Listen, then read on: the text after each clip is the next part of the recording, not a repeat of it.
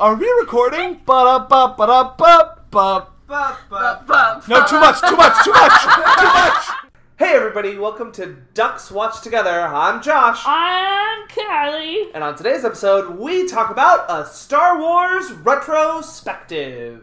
I mean, I gave Avengers Infinity War three stars, and I don't like that movie.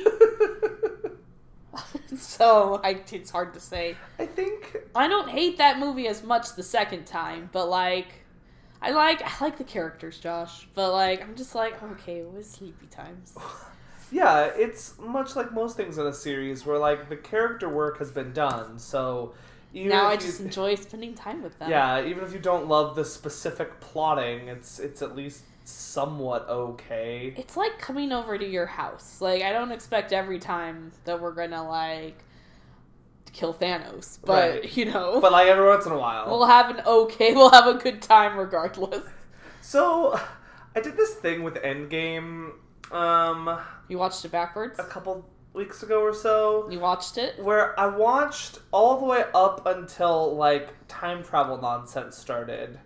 Okay. And then I just skipped past time travel nonsense and they just explained what they did and I was like why do I like this movie better this way? I don't know, Josh, because the time travel is great. That movie is nearly perfect.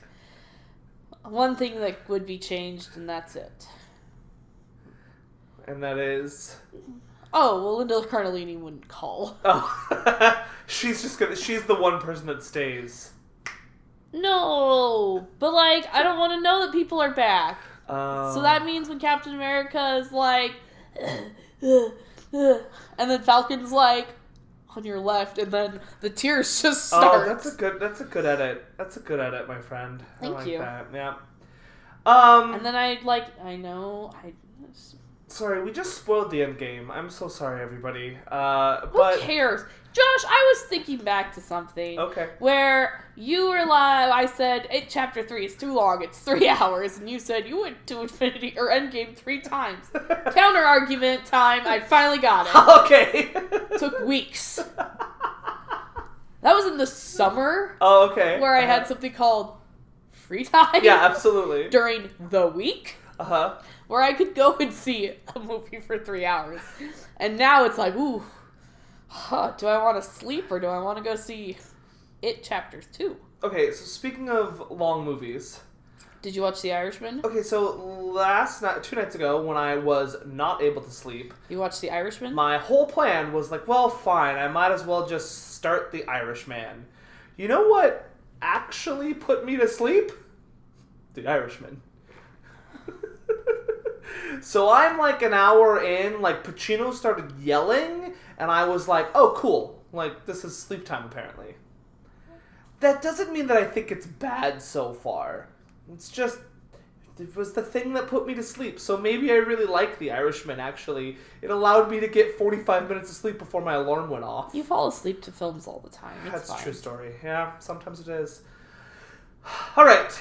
We said we were here to talk about Star Wars, and we are here to talk about Star Wars today. Uh, I will say this. This is going to be a spoiler filled episode, except for Rise of Skywalker, because. Because Josh hasn't seen it, but I gotta, I gotta pre-press ahead one. Does that so- mean I can finally talk about my theories that I Oh, want to talk about with no. you? You've seen it though, Kylie. I Kylie, it was Josh, one of my least favorite things in this world is talking theories about a movie before seeing the movie. And I know that I am guilty of this crime and I should be charged with high treason. However, I also think that I don't care anymore. Oh, one of my favorite things is talking about theories. I quite enjoy it. You have Anne. Yeah, she doesn't do it that often. You have I do. That's where we talk. Okay, It's see, all you're, kinds of conversations. see, you're fine. Uh, how are we doing this episode, Kylie? What are we? What's the format? What are we doing? Wow, that's weird. Fandango won't let me see what movies are playing today. no movies are playing today. Yeah, it started at the 19th. Oh, okay, there They're, we go. I they're just going to be closed until I fixed it. The day before Rise of Skywalker. They're just getting everything ready and set up. We can go see Christmas Vacation in theater. Good. people enjoy that movie. You could go see Last Christmas. If I didn't have to work, I probably would. Still at Queensgate. There you go. I'll pay real money for it.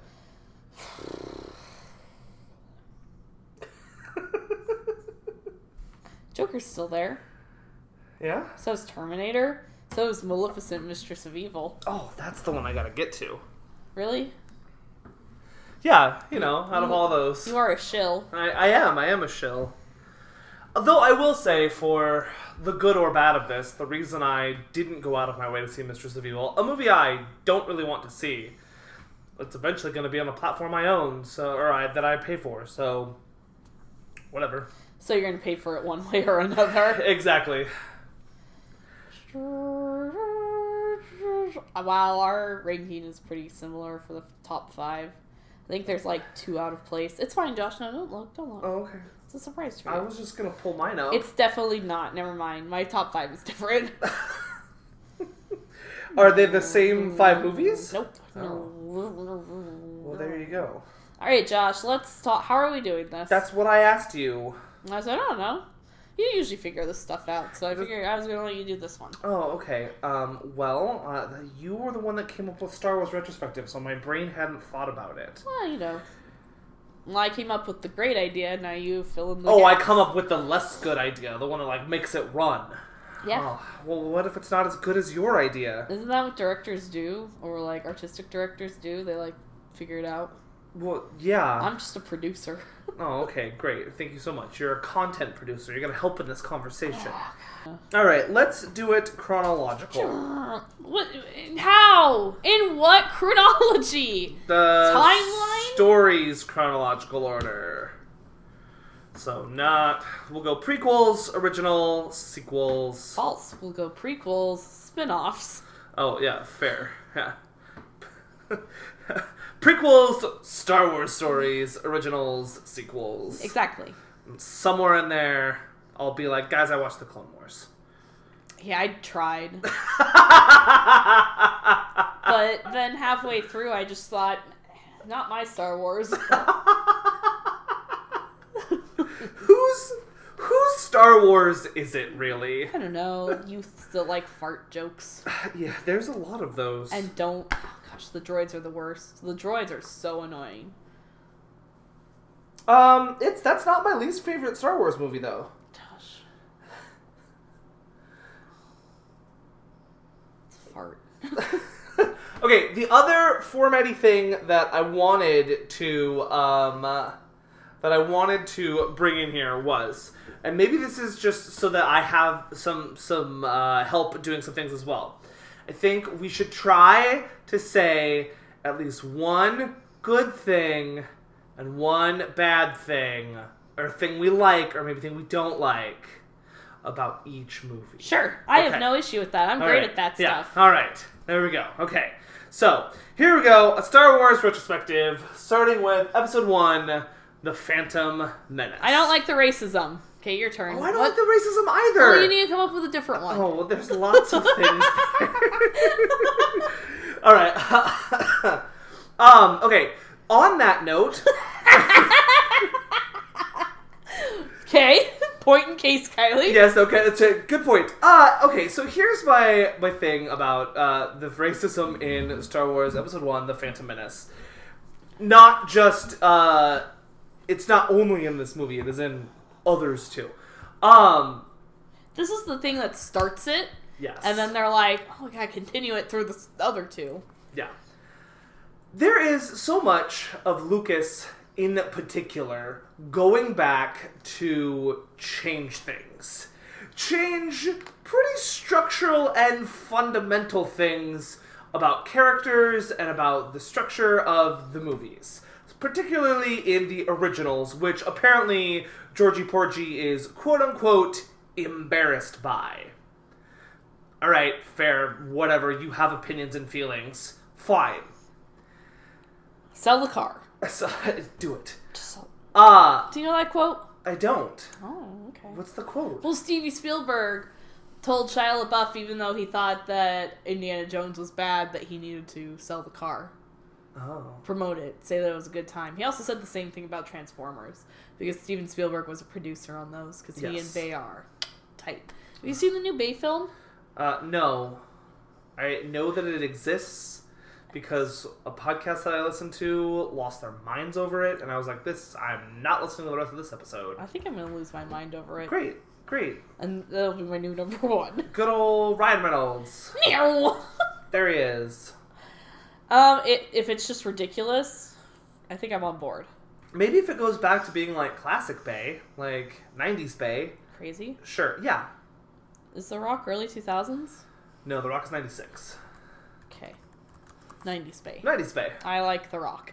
That's Uh, the only uh, 2000s Bay that I think it's 2000s is Bad Boys 2.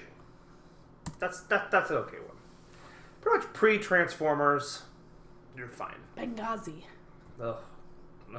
All right, uh, but George likes to go back and change things. Uh, George, why can't we go back and just re-record some dialogue, George? Like, why is this not a thing that we can do in our series? Because, honest to goodness, if we went back and maybe re-recorded some dialogue for Jar Jar Binks or the Neimoidians or Watto, maybe the films might be more watchable. I'm not gonna say they're gonna be good, but at least like that. but at least like we can maybe take some of these stereotypes away and take some of these harmful uh, racial voices out of these films. I just I don't understand why there is this like intense need for him to keep changing the original trilogy, and he's just like, no, no, these ones, these are perfect. They're not. Um. Okay. Okay. That's my thought on your thing that I don't like that you don't like about um. Phantom Menace. I like Ewan McGregor. Ooh. Are you gonna you're gonna waste I like Ewan McGregor for this Sorry, one? let me reach for. Oh. I like Shin Oscar Shin. What's his name? Liam Neeson. I like Liam Neeson okay. in Uh-huh. this. Great. Yeah. Yeah. You gotta save Ewan. Like. I also don't hate Natalie Portman's character or Natalie Portman in this film. Her performance is a little weedy weedy whack, but you know, everyone's kind of is. Liam Neeson just looks like he doesn't care about anything that's happening and he doesn't know what's happening. I think that's just perfect for a Jedi. Like, oh, yes, yes, it's all okay. um. Duel of the Fates is a great song. Whoa, whoa, whoa, whoa! You can't take all the good things. I like the prequels more than you, Josh. I know, which is why you can't take all the good oh, things. So my thing I liked was was Duel of the Fates. I actually think that's a good sequence and a good scene. I also hate the capitalism associated with the Phantom Menace. Yeah. Yeah. Oh, oh, Josh, Josh. There were so many toys made, and Oh. I love toys. However, it's too much. Too many toys. Too much marketing. Do you think that it's the most? I'm sure they've gone above and beyond at You know, this point. that one was the most. Yeah. Yeah, because it was like it was like every aspect of that film was made into a toy. Like when uh Jar Jar steals from Gragra, like that's a whole that had its own toy. Who cares about that scene, Josh? What? Only me. When Jar Jar steals from Gragra. Which one's Gragra? Gragra's the one who has like the little like market stand of things, and he steals one, and, and Gragra says, "Oh, that's ten rupees." Is it the one where his tongue gets grabbed? Maybe, yeah, Okay, cool, awesome. yeah. I think I think I know what we're talking about now. It was made into a toy. Who cares about that scene? No one. No, one, at all. Only me. Because Gragra's important. um. Sure. Yeah. Everyone's favorite Star Wars character. Well, Josh. Yeah. Let's look up. Okay, continue. Uh, no, yeah. My thing that I like about Phantom Menace, like I said, is the Duel of the Fate scene. I think that it, uh, a composed really well. Good job, John Williams. I like that actually this one pushes forward lightsaber battles in a way because if you really look at lightsaber duels in the original trilogy, I'm not going to say that they're bad by any means because I enjoy them, but in terms of choreography, there are a lot the of like The technical aspect of them has improved. yeah, you know, there's a lot of like dudes just hitting sticks against each other. They're in, old. yeah. They don't know what they're doing. Yes, exactly. And in this one, they actually have a good old, like a good old duel, a good old lightsaber battle that seems grounded in some form of reality. I like the staging of it, how the gates, um, they kind of keep Obi Wan away from the the battle when he needs to be, and then allow him to kind of get there. We get that emotional moment. Um, Platforms. platforms lots of platforms um things i don't like about the movie it is boring we yes. spend so much time pod racing The pod race is awful. Hate it. like also why do we spend so much time setting this kid up as like he's good at building things like this is a thing that he's good at How else are we gonna get C3PO? I mean, sorry, I don't know what happens next. And then, and then, by the time we get to the next ones, he's like, nope, that's not a skill that he has anymore. No need. R2's gonna do it all. That's a good point. Yeah, Point, Josh. thank you. Thank you so much. This is my least favorite Star Wars film. Oh, interesting. Yeah. Okay. It's boring, Josh. It is boring. Um, You know, like when we get to Mos Espa, I'm like, oh, sleepy times. when we get to Naboo, I'm like, oh, sleepy times. I like when we're like sneaking out of the castle. Okay, great. Mostly because I'm like, ooh, there's Natalie Portman. She's not playing the queen.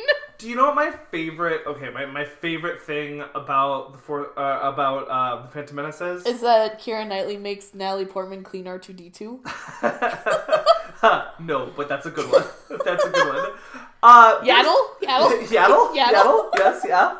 Um, there is a Weird Al song called "The Saga Begins" that does this whole movie in like five minutes, and I'm like, oh, good plot. Maybe that's what I should do for the Machete Order. Just watch it all and then listen to that song, and then like we call it a day. Like we got what we needed from the Phantom Menace. Yeah.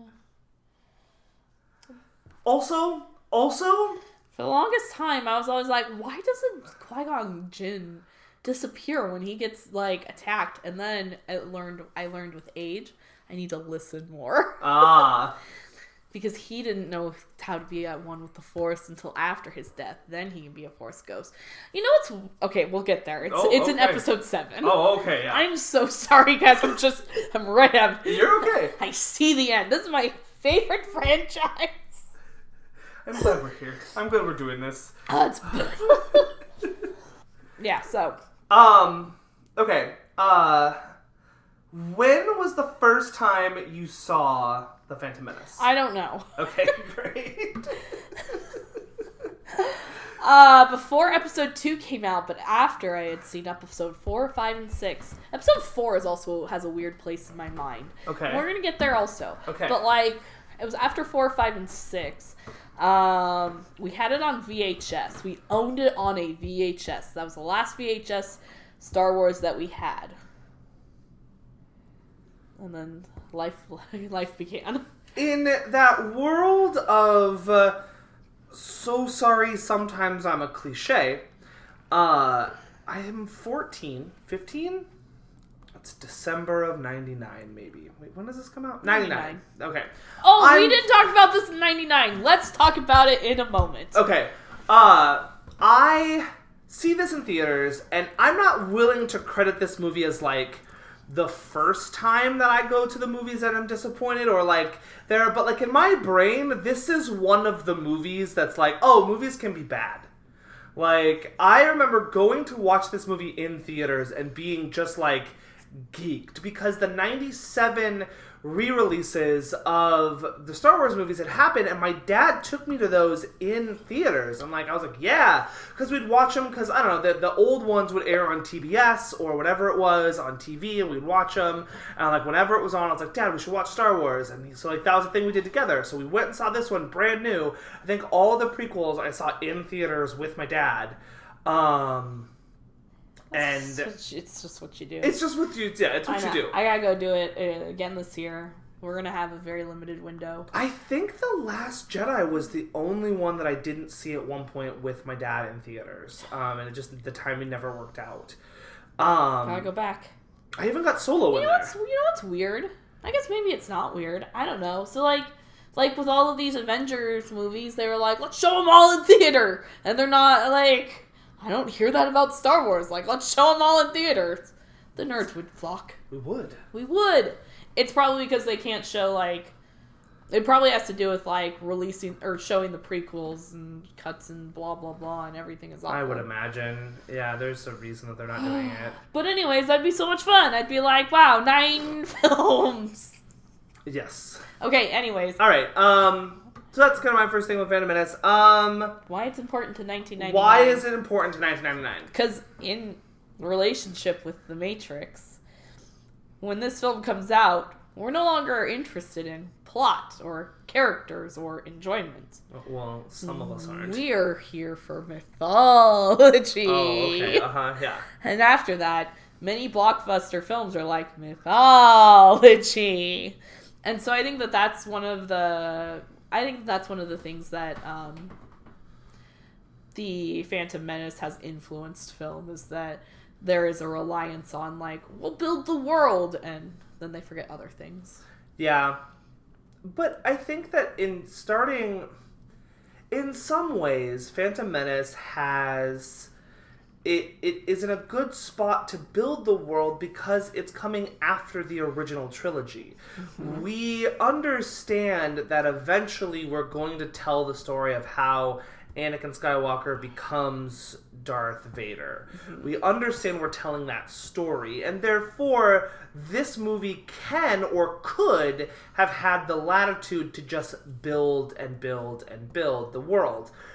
It, I think, But it kind of recreates the world. yes, in many ways like like george the work has already been done just stop just just if this weirdly had been the movie about uh, trade federations and uh, Senate takeovers and all of the nonsense that eventually comes later in the series, I think people might have been slightly more forgiving. And maybe this is just a way that this movie can introduce, like in traditional Act 1 style, this introduces what the world is. And I mm-hmm. think to some extent it does do that.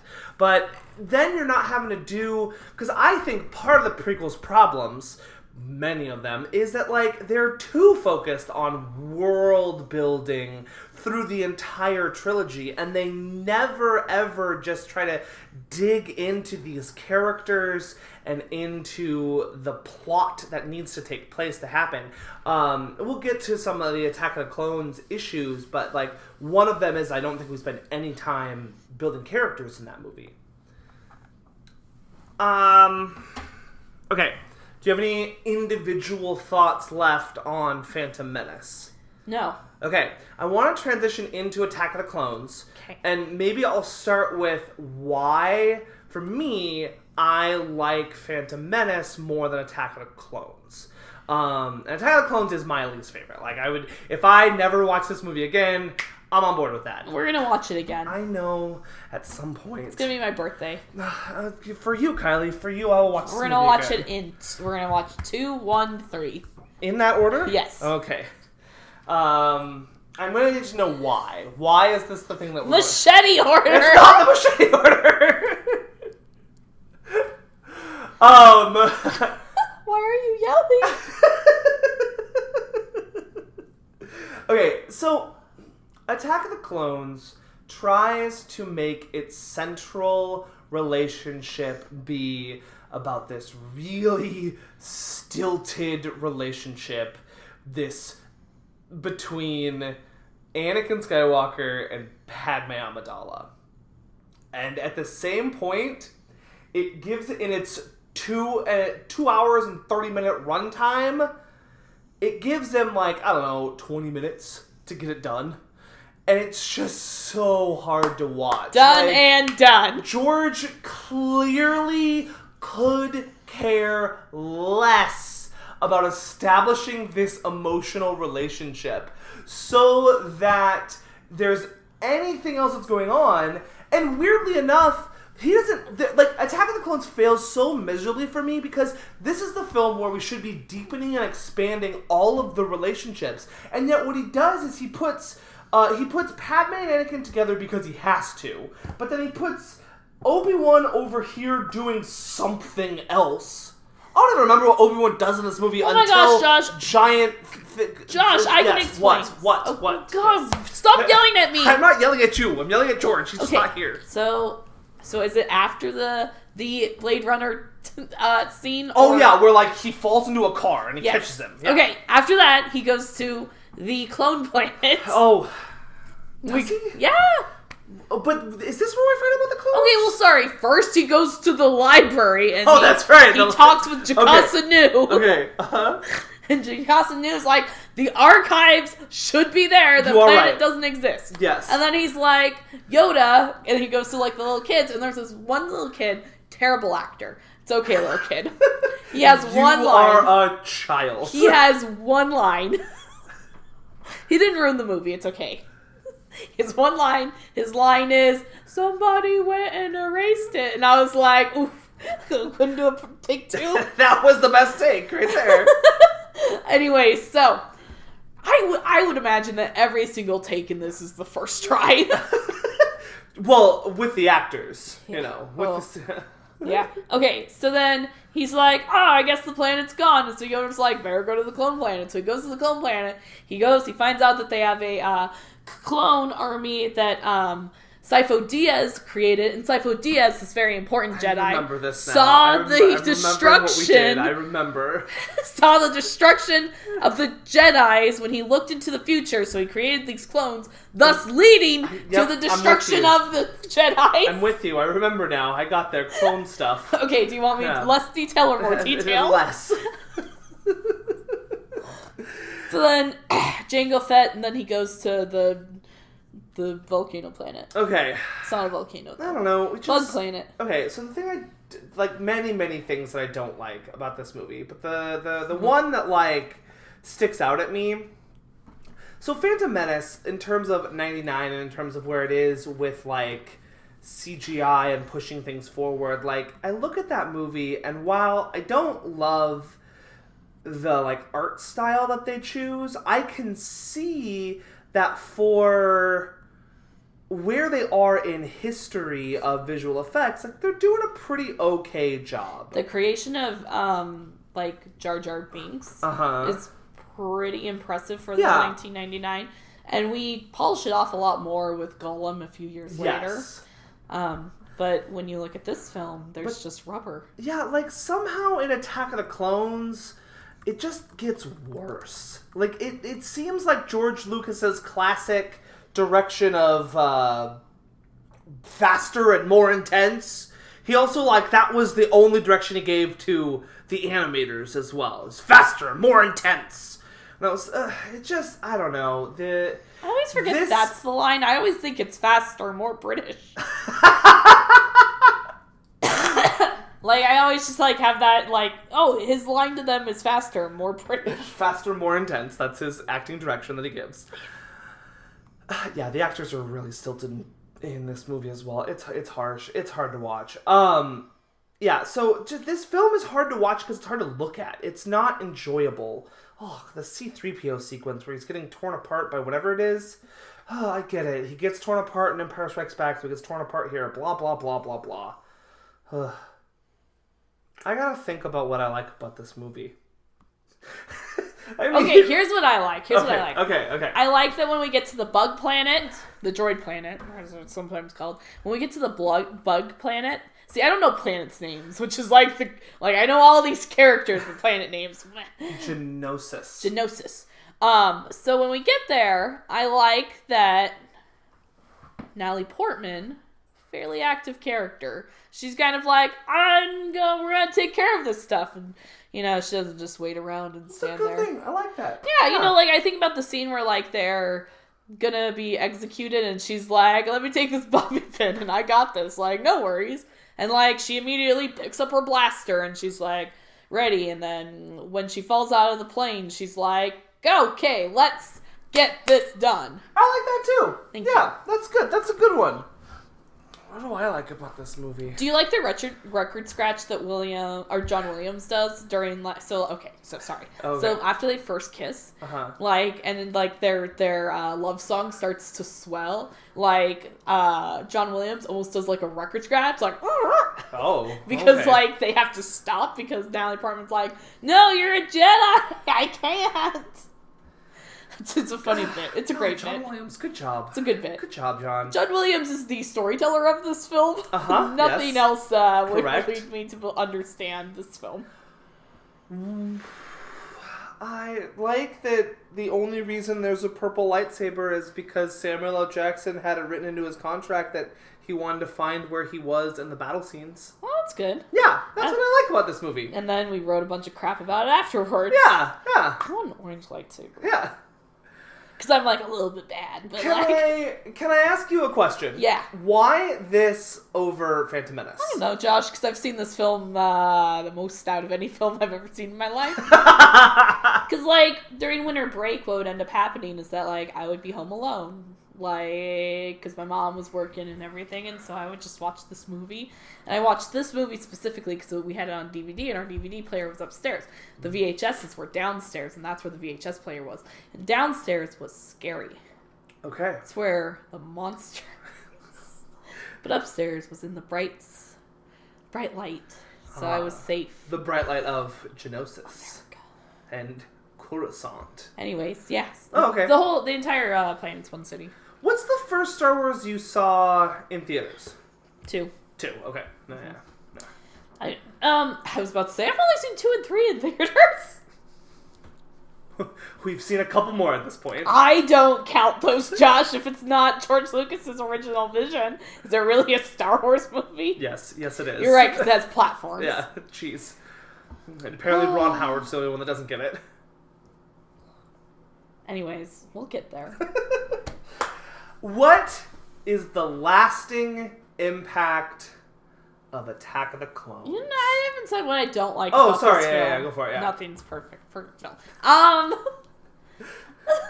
Uh, what? Nothing feels like it matters. Oh, yeah, no. like I think about a lot of the stuff that Obi Wan does, especially, and nothing he does is important. Oh, but it's how we get the backstory to Boba Fett. You know what I don't like? I Okay. don't like that Obi Wan, when he's on his own, is great and wonderful and like Michael Jordan, MVP of the Jedi's. But the minute that Anakin's there, it's like, oh Anakin, oh come and save me, Anakin. Does he have his Does he have his boots in this one? His amazing boots. Josh, he always has his boots. Okay, great, perfect. Boots on the ground. Yeah, no, there are no stakes to this movie. yeah.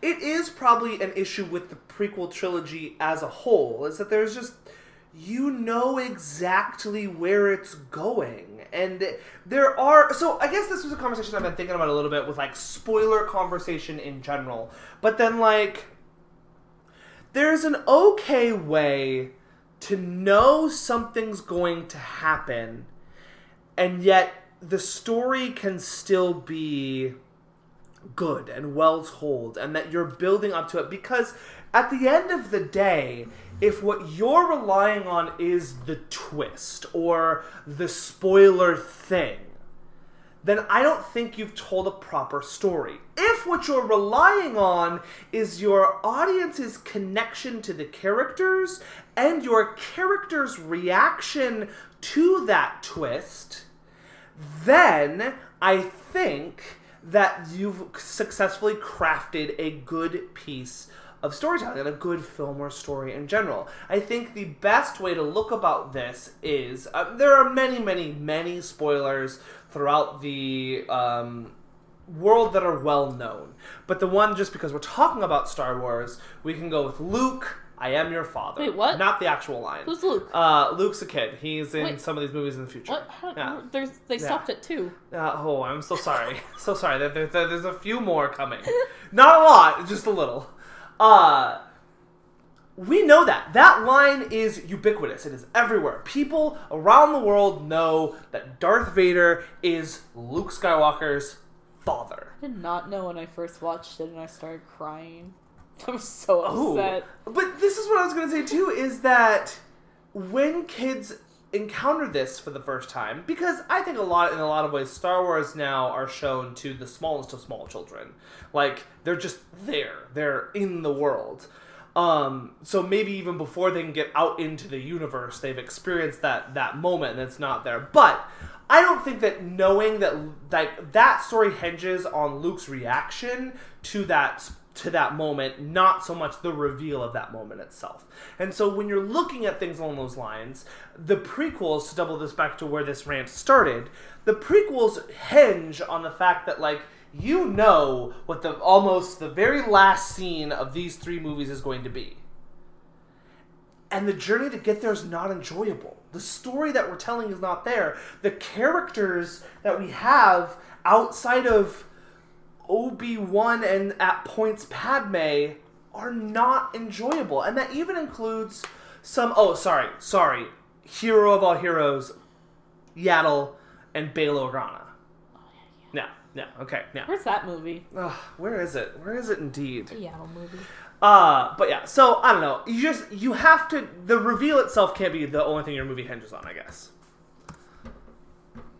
Okay, so what is the lasting impact of Attack of the Clones on the franchise? Nothing. Oh, on the franchise? Yeah. I don't know that people started whining about Hayden Christensen. Okay. That Natalie Portman's career almost ended. That uh, they gave up. I don't know if this is as true as I think it is as true, so we're gonna we're gonna find out after I say that sentence out loud. okay. I really connect the Clone Wars and that whole cartoon and movie and idea and saga to this movie. And maybe it's the history of the Clone Saga, the Clone Wars themselves, that is for me what is the lasting impact coming out of this movie.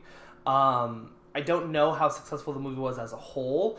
I think it seems to be uh, fairly universally not loved, but also maybe for those who like the prequels, not the worst out of the bunch. I don't know about that sentence, but I think the Clone Wars and all of its spin-off is maybe the legacy of this specific movie. Sure. All right, let's talk about the fart movie that you watched. uh, yeah, uh, so uh, Star Wars: The Clone Wars, released in I want to say 2008 or nine. I want to say eight is when that thing was released. Um, it's an animated movie about some adventures in the Clone Wars, and uh, Anakin and Obi Wan and Ahsoka Tano have to uh, save Jabba's kid, whose name I'm pretty sure is Rotta. Great, that's the plot of that movie. Um, I I didn't necessarily hate my time watching this movie, but I didn't love it either. And maybe that's because it Looks awful. looks awful. My expectations were just so ridiculously low that I was like, well, it's not the worst thing in the world. Um, That's called Stockholm syndrome, Josh. yeah, well, uh, fair. Um, the other thing that I will say is I appreciated, and this I can understand how people can say this about the Clone Wars TV series also. Anakin's character is easier to watch. He actually, like, I understand where, why, how he is a good Jedi and why pairing him with Ahsoka Tano could actually could actually flesh out some really interesting parts of who Anakin is and was. Um, and even though he does have his issues with the Jedi Council, they seem to be articulated better. And in a lot of ways, he doesn't come off as whiny as much as distrustful. And I, I those are just character things that I, I enjoyed about Anakin and had some of those made their way into any of the main films of the plot line, I may not hate the character of Anakin Skywalker as much as I do. So I guess maybe its value for me was just in sh- maybe showing a little bit in some small way of what Anakin could be as a character. Other than that, it's pretty boring. Yeah. Okay. Yeah. So, uh, episode three. Okay, Revenge of the Sith. Pew pew Pew pew pew. pew pew pew pew. pew pew. Yep. Okay. Episode four. Episode. No, Rogue One. I know. Oh, sorry, Solo. Yeah. yeah. Ugh. All right, stay on Sith. Stay on Revenge of the Sith. A movie that, uh, whew, hot take here, best of the prequels. Let me tell you what, whew, man. Okay. Now remember this, Josh. Uh huh. I will remember this clip. Because, like, whenever people are like, let's watch uh, something, and by people I mean me or Anne, like, let's watch a prequel, you're always like, sure, I get to pick Rogue One. And now I will forever remember that you've said that this is the best. We established earlier in this podcast that there was prequels, spin-offs, and originals. So the spin-offs are there. So you can throw the I'm- spin-off thing back in my I'm face. gonna hold it against but you. yes. I'm gonna hold it against you, Josh. uh, okay, what do you like about this film? Oh, Ewan. This is why I'm going to use Ewan. Okay. Uh, because while I think Ewan is a star of this series, and he is the thing that holds through for most of Attack of the Clones and, and a lot of Phantom Menace, though he's not in a lot of Phantom Menace, here is actually where, like, Ewan is a champ. And I think that his, he grounds that, like, he came to play.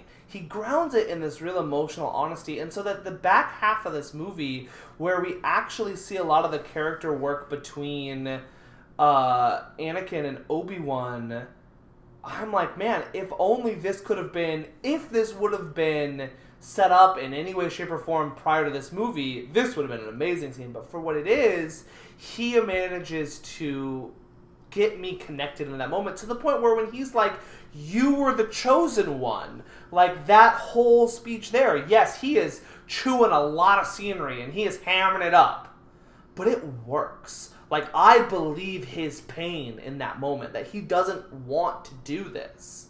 So, yeah, Ewan. Ewan is the thing that I really like about this movie.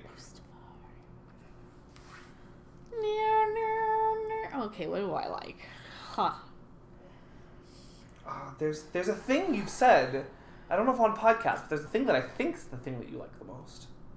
I mean, I know what scene I like the most. Yeah. I like the Opera House scene. I Yeah. love it so incredibly much. It is great. One, Anakin isn't talking. it's just being listening. Yeah. Who's it? Ian McDermott? Who's the? Yeah, yeah. McDermott, Eh, He's, yeah. you know, he's a little hammy, but like I can follow along that journey. Good Palpatine. good time. Um, Good time. What? Robats here? no, it's a good time. It's a Oh. good time to watch. Oh, okay. I yeah, I, I, I find I find that scene very enjoyable. I like the final lightsaber. Um,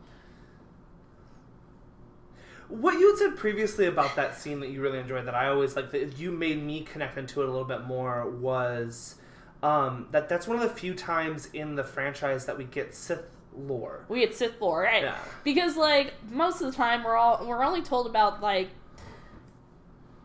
we actually almost know nothing about the Siths in the original prequel or the original series at all. We almost don't explore it at all up until episode three because all we know, all we learn about is like, oh, they have there's two, there's the master and the apprentice, and then when you're watching this, um, you get to kind of understand why the dark side is enticing to some people because there's this, this an idea of this power that the dark side can give that has to deal with like bringing life and like there's some form of hope there which is like weird to think about like oh the dark side the evil side like why would there be any hope or anything that you could use for good on the dark side? Um, which then furthers that we don't need either side balance to the force Yeah. no more jedi no more sith Just gray great. that's why her name is rey they're gonna add the, the g oh, there you go. Yeah. it's silent right now Ah. Uh, yeah, I, it, it is like the only time that you get any idea of Sith lore in these films, and that you learn anything about like why did the Siths form? Yeah. Reasons. Um, I think that that ties in some way to. I, I I'm really kind of conflicted about this movie in general in the Tell sense me about your of conflicted feelings. I Fear leads to hate. Ah. hate leads to or anger. Fear leads to anger. Anger leads to hate. Hate leads to the dark side.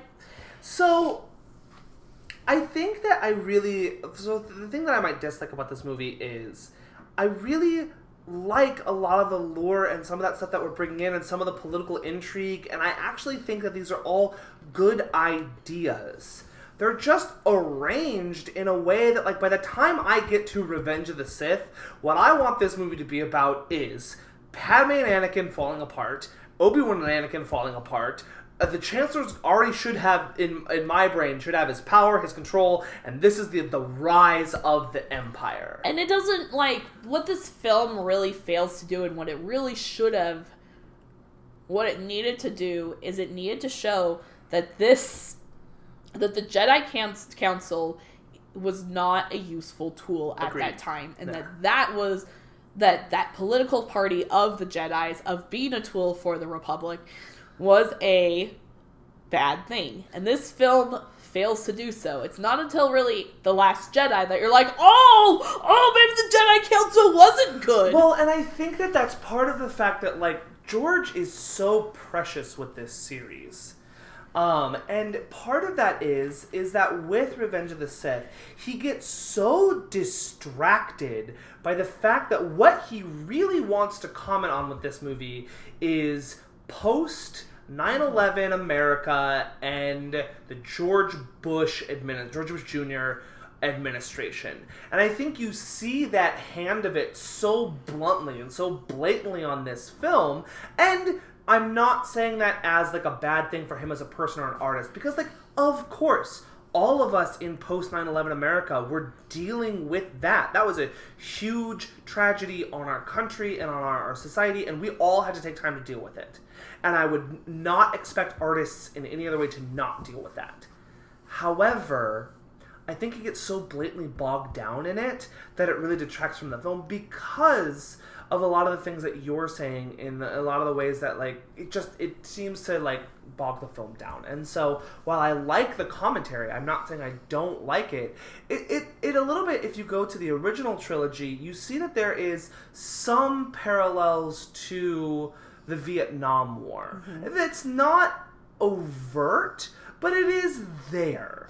You know, and I, I appreciate that. clear in um, Return of the Jedi. Yes. That is where it's most apparent. and again, we are out of um, we're out of the war by that point where we, we can reflect upon it the other thing that i was going to say too to kind of wrap that point back around because my brain just thought of it again was um, when you look at last jedi and you look at rian johnson's rian johnson's uh, way that he he can reflect upon Star Wars, and JJ could have done this too, in a way that like Lucas can't.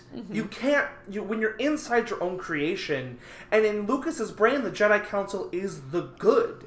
You know, and so it's I I like that we have that outsider's perspective to say no. Let's challenge what it means to be good. Let's look at this. So yeah, What I don't like yeah.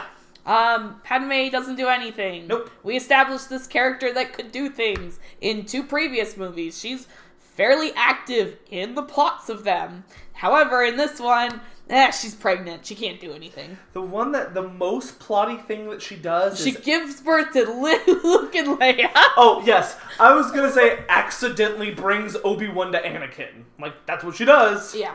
Yeah.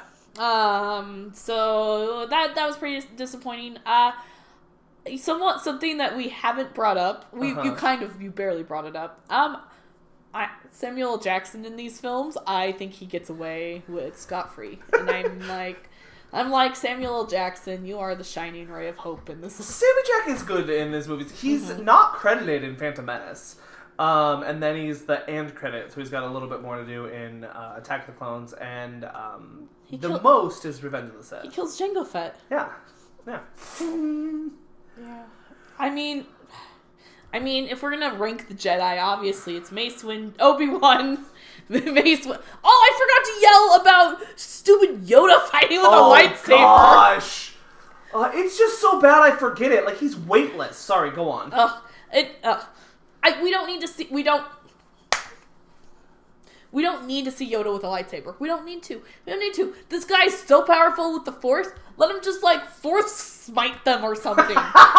Just glare and they stop. Which is something that I kind of appreciate about episode three, his fight between him and the Emperor, because that feels like a more. Tr- well, he also pulls out a lightsaber. But when he's like throwing the discs, that's better because it's not just like him jumping around. Also, in episode two, Yoda's yelling and screaming as he's fighting. He's like, "Wah!" and I'm like, how is that not using anger to fight? this move, it's contradictory. Yeah, no, you're not wrong. I think the the Dooku Yoda fight in two is my least favorite lightsaber duel. Yeah, I think that's a true story. It just like Yoda becomes this weightless CGI blob, and also it's also really clear too because like no offense, Christopher Lee, but you're in your like 60s and like you also couldn't move as so like they CGI'd you too, and like that's it's just a frustrating fight. To My watch. least favorite lightsaber fight is when Obi Wan Kenobi fights um General Grievous. Oh, that one's awful. Pulls like four lightsabers. I'm gonna spin them really fast so I can kill him, and then when I'm within range, I'm gonna stop. I like during that fight this time though. He were Anne was just like, "How does he have a lung? What is that?" And then you're like, "Story." I know, guys. If you want to like real deep dive into like the prequel world, I would be happy to take. uh I'm offering office hours. We can we can talk about these, things. and then I kept like texting stuff to you, and you're like, "Who? What?" and I was like, "Did you even watch these films?" Also, also, I accidentally corrected someone who's not you about Baby Yaddle, and then they were like, "What?" And I was like, "Nothing. Never mind. Sorry, my bad. I don't have time to explain to you the complexities of Yaddle." Uh, I have at ACT been referring to it as Baby Yaddle as well. So yes. Are some of the kids on board, or are some of them Yes, confused? because over the summer I made Yaddle like an institution at ACT with our current intern as class. she should be. She Yeah. should have been an institution in the Jedi Council. Did I show you when I framed the picture of Yaddle? And you spelled her name wrong. yes. Okay, listen. Okay. I tried. Okay. Our space. I fixed it. We know that spelling is not my strong suit. I just like I don't. I remember we did what's the Star Wars characters that should get their own movie, and I went on a rampage about Yaddle. I think that was the first time you had ever heard of this character. Well, I knew like like there was a Lady second- Yoda. Yes. Yeah, that's what I knew. Yeah. Yeah. Who doesn't talk? Probably puppeteered by Frank Oz still. Is it a puppet? Yes. So Yoda in the first one is half puppet, half CGI. He may be more CGI now if Lucas went back and fixed things, Uh-huh. but there are certain scenes where he is just a puppet. Okay. Yeah. Nice. Oh. Can I tell you my new favorite Star Wars fun fact? Okay, so Baby Yaddle, okay, yes. everyone's favorite. Yeah. Uh, there is a puppet. Mhm. Do you know why Baby Yaddle's a puppet? I don't know. Werner Herzog. Huh, I stand Werner. Werner's amazing always. Uh, apparently, th- so when Werner saw the puppet for the first time on set, he legit broke into tears. This is his story. He broke it. The man who made Aguirre Wrath of God and Grizzly Man burst into tears at the Baby Yaddle puppet. Wouldn't you? Yeah, yes, absolutely. Um, I wonder if George Lucas is just at home, just like a puppet. That's all I needed to do. Yes, George. That's it's all what, he wanted. It's what you did the first time. uh, and so, but apparently Favreau and others were like having a conversation about should it be CGI or should it be this puppet. And apparently Werner goes over and like He smacks him. He takes off his glove, smacks him once, smacks him twice. and basically says that if you are going to do it right, it is going to be this puppet or you will fail. And then, like, walks off. And so Werner Herzog is the reason Baby Yaddle is a puppet. So, like, yes, We stand Werner. Bring it. 77 year old Werner Herzog. I love it. Solo a Star Wars story. Oh wait, hang on. The last question. what uh what is the lasting impact of Revenge of the Sith? We decided we needed to take a break, regroup. Uh-huh. Um, I mean,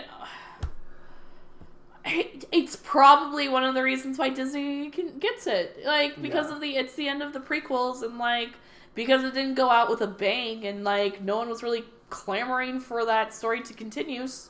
Disney was able to bu- Disney was able to make offers and buy it. I agreed, yeah. and I think that that I think that that's its lasting impact. Uh, beyond that, because I agree with that hundred percent. I think this is. I think this is where we get Ewan love. Like we all love Ewan a lot, and his, his little rat tail and all of his boots and that. But like this, I think crystallizes the Ewan in the prequels kind of era, and as uh, as an Obi Wan that we want to champion alongside Alec Guinness, because like a lot of times you'll hear people like whining about Hayden Christensen, who we didn't talk a ton about. There's not a lot to say. Listen, Hayden's not really directed. he's not he's not he doesn't give a very strong performance. I also don't think that on paper there was anything to that character. And I don't think it. And like- also don't bully Jake Lloyd. yeah, please. We're Kelly Marie Tran for that Listen, instance. listen. Don't bully anyone. People can have bad performances, but that doesn't mean that they do not have value as humans. And a lot of times, frankly put, their actors who are in Hollywood are usually good enough that they they have a reason and a right to be there. That's not always true, and there is nepotism, absolutely. But Nicolas Cage. for the most part, even the best actor needs a good director. And for as great as Lucas is at effects and at some point storytelling and at some point, I don't know, producing of films, he's not a great director of actors. It's just not a skill that he has. And I'm not meaning that to like bash him across the face. He everyone's like his direction to us is faster and more intensity and that's not a direction that's helpful for actors that says to me you don't care about the performance as much as you do about anything else and Do you, do you want to know how true that is? Do you Yeah. want to know how true that statement yes is? Yeah. You should listen to a director commentary. okay Because when doing a director commentary, he's like, "Oh, there's too emotion. There's too much emotion in this scene." Like when Anakin has to say goodbye to his mother in Episode One, he's like, "Yeah, we had some other takes that were emotional, but we just didn't have time for that." And george and he's like, "Huh, everything in this scene is fake. No reality." If he if he could just make CGI puppets of everyone, he he would he would just be happier. And, and and it's funny that you bring up that sentence of all I had to do was make a puppet for you all to love it. Yes. Yeah. like George, yes. We fell in love with your series when it was puppets and models and there's that tactile realness and I think that's something that that Disney understands about like in not even just in Star Wars, but you see in their Marvel movies and you see in their other movies that like yes, there's a lot of CGI but it is grounded in a tactile realness that I think allows us to really connect to it. We're not. The Lion King, I think, is a great example of dude. Like, that movie made a lot of money, but nobody loves it. No one's talking. No one's like, yeah, that's my Lion King. Like, no, it's just not. got it got it got nominated for best animated movie. Yeah, the live action Lion King, as it should have. False. It should not have been nominated, Josh. There were probably a better animated movie that could have Oh, been nominated. Fair. Well, okay. I would even say that I think in my top five right now, I think The Lion King is there, but just purely for the fact of like it is. It's it's it's beautiful to look at. Yeah, I feel like farts. Uh, okay. Um, Solo. This one just drains me.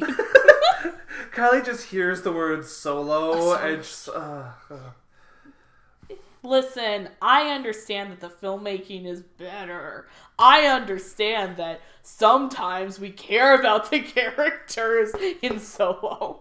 But I just like I don't like I would when I was watching the prequels, I was like, wow, it's like I'm living in a I'm just living the dream right now. This movie has defeated you. I don't, and I don't know why. I I literally just have no idea why it is. Um, I, I it's so. It does something actually that I don't like in this that uh, Revenge of the Sith does, where it's like here are the pieces of the puzzle and we have to connect them all mm-hmm. now. And a lot of that connection for the prequels is done in that last episode in that last episode. Mm-hmm. And so that's frustrating about it. Han Solo, a Star Wars story, you don't need to connect this many pieces, but it feels the need to connect every single piece. It it reminds me of the Beauty and the Beast 2017, where Disney listened to the internet and fixed it. Where they're like, oh, it's not to be taken literally. Anyways, and that's what it feels like here. But I don't think a lot of us were asking these questions. I don't think we cared. But they were like, we gotta cover every base. It's like they all sat down and were like, what is any question you have about Han Solo? Where did he get his blaster? Where did he get his vest? Where did he get his pants? Where did he get his name? And I really just don't care. No. Like the Kessel Run. Like after watching that, I was like, "Oh, so you're dumb." also, also, also, Disney, Lucas, Kathleen Kennedy, whoever, Lord Miller, Ron Howard, whoever it was, Kylie Gallagher. that was like, we need to back up George Lucas's statement that parsec is a distance of is a measure of time, not distance. Like that's literally the, the reason that parsec sequence exists is to just say no no friends it's not distance it's time I think they're using it as distance or sorry sorry yeah you are correct sorry Okay. yes yeah because so like I remember when I like before seeing Solo, but when I was rewatching the original, I was like. Because I finally learned what a parsec was, I was like, "Oh, Han Solo doesn't know anything," and you're like, "Yeah, he's full of himself," and I'm like, "Ah, brilliant." But then they're like, "No, no, no, no, no. He meant a distance. It's Yeah. possible to do this run," and I was livid. yes And the this thing that is essentially so like not important to Han Solo as a character, but to his like mythology, not knowing what that is is part of the joy of it. And if you are gonna force me, they didn't force me to know what it is. If you're gonna tell me what that means, you gotta make it a lot more interesting than this. Yeah, I agree with that wholeheartedly. Um my thing that I don't like about this movie is the relationships because they're either A extremely forced or B non-existent. Um, I, listen, Lando and L three. That is Yes. That's that's a beautiful. yes, that we're gonna get there because that's my like, oh my god, I love.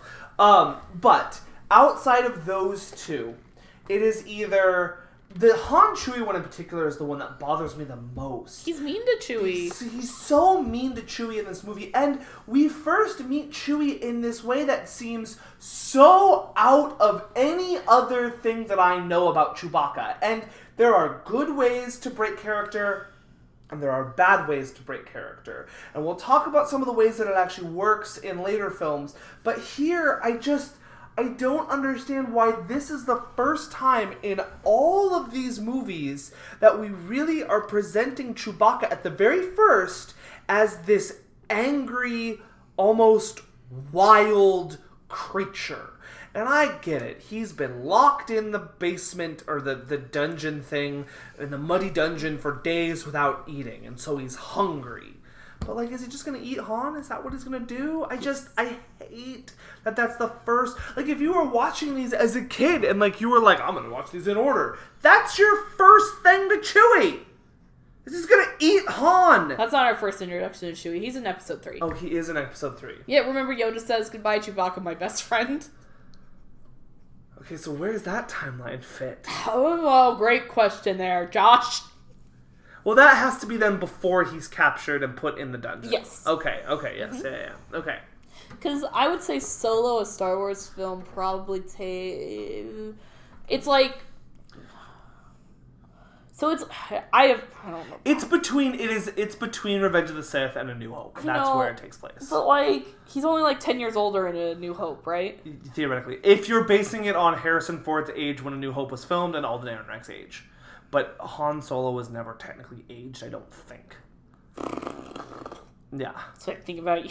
That's the answer. So um. Emilia Clarke looks bored. Uh, Paul Bettany's having a good time. Well, he- well, yeah, he was my nominee for best uh, Oh, okay. villain of the year last year. There's some good villains last year. It was a fun year last year for villainy. Um, what about Woody Harrelson? Woody Harrelson, I, I okay, so so a sentence that is uh, kind of sad. Okay, I actually like Woody Harrelson's character more after all of his friends are dead. because then he's met, then he's serving a purpose in the film to Han at that point. And like if Han's going to be our main character, then I I just when he comes in he's got this whole world and like I, he's uh, weirdly looks like he's supposed to be some sort of like iconic version that this this Han Solo character is looking up to in some ways, and or he's I don't know, he just becomes somebody that we can actually connect to a little bit more after he's experienced some sort of tragedy in his life. At least that's how I feel about that character. good. Your thoughts? Yes. Okay. Yeah. I think he was. I think he was pretty good. I think that um, he benefits from just. He gets to be his own kind of character. It is similar to a Han style later on. Yeah. But he gets to kind of just do his own thing, and I think that I sure think that it is fun to be able to be your own character. And Th- this is some fun world building. I don't love this movie on the whole. I think there are some extremely boring parts. Um, there are some extremely parts that don't work, but for the most part, this is fun world building. We get to look and see what different corners of the galaxy look like, and we get a robot uprising, and we get that the the planet that Han is originally on, and we see how Paul Bettany's weird uh, mafia thing is running, and like there's so much that we get to fill out in this world that it's a good, like uh, that's what I enjoy spending time with in the, in this movie. Um, that and my, my my thing that I love about this movie is Lando and L three. And uh, I- I'll stand for them. I think that what Donald Glover does in this movie as Lando is amazing, and I, I, he's captivating as I'll get out. He creates this character that I think if you're looking at how Alden Ehrenreich does to Harrison Ford and what um, Donald Glover does to Billy Dee Williams, Alden I think is trying so hard to be uh, to be Harrison Ford, to be something that he's not. And whereas Donald Glover, I think, really understands he's never going to be Billy Dee Williams. That's not who he is and what he's going to be. But he can take the essence of that character and um, and place it upon him and he can take some of the mannerisms and he can take some of the way that he holds himself and really those character traits and choices and create this thing this character that you believably so think 10 years down the line or so he's going to be this other version of Lando that we know so like I, I I love all of that. That relationship with him and L three I think is perfect and wonderful. It makes it even more sad when she gets her brain is just put into the Millennium Falcon, and then he loses her in a card game. Like again, that's something that is signposted in the original trilogy that then they then have to rewrite back to, and that's just frustrating that he would bet her in the card game, though. After watching the scene, I don't see where this happens, but I've heard two people reference it in podcasts since. Apparently, Han cheats in that game, and I don't know when, where, or how. I don't think he cheats. He just stops Lando from cheating. That's what I think too. But yeah, so either way, um, yeah, Lando. I love Lando. I I I I just go back and watch those scenes. all right, everyone. you, what was your thing you liked? Oh, yes. You gotta, you gotta like something.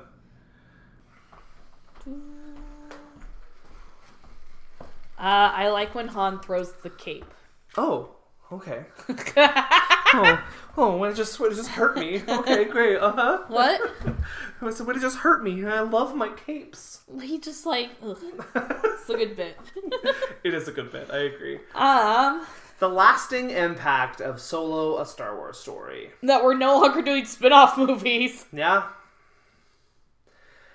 We're not. Um, I, I think that Bob Iger has said, and pretty much because of the response of Solo, that they're to take a quote unquote break. I don't know how long that is. 2022. It's not really a break. That's just you replanning everybody. But I'm gonna. I. 2022 is when the next Star Wars film is gonna come out. I'm no, that's that is That's wait. That's real. almost exactly their plan. Uh, they had said that during this, they said they were gonna take a break, and then like six months later, they were like, "Yeah, we're gonna go every other Christmas Avatar Star Wars." okay, everyone. So, um, next film. Um, the other thing that I think is true, I think there's almost a negative impact on this as well, um, and part of that is Lord and Miller were on this movie, Phil Lord and Chris Miller, and they were directing it, and I think they had a really clear, really distinct vision, and Disney didn't like it. And they didn't like what they were getting, and it wasn't fitting with what they wanted. I feel like they were taking Han in a direction that I think a lot of us would have like been like, yeah, Han, like he's he's this like scoundrel again, and not not a lovable one maybe. And then so they brought Ron Howard in to make a Ron Howard movie, and it was fine. Exactly that, no better. I think in a lot of ways, you're gonna see uh, a more homogenization of Star Wars films again. I think Rian Johnson's Last Jedi will remain a real outlier.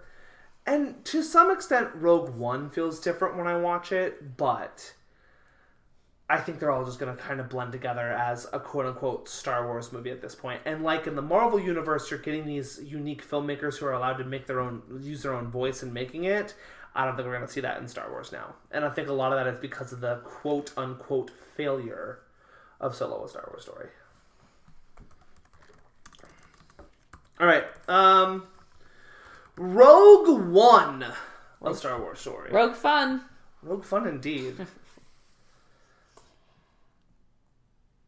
Okay, great. Yeah, Uh, great. all right, episode four. A New Hope. I like Rogue One. It grows on me every time I watch it. I went up this time. Yeah. Yeah, Where's it at now? it's number five. Nice. Yeah, There you go. it's a good time. Have fun. I Diego Luna is great. Love him. yeah. Love his character. Yep. Jyn Erso. Wish that I knew more about her. I mean, I wish I knew more about Jyn too, but what we get about Jyn, I really like.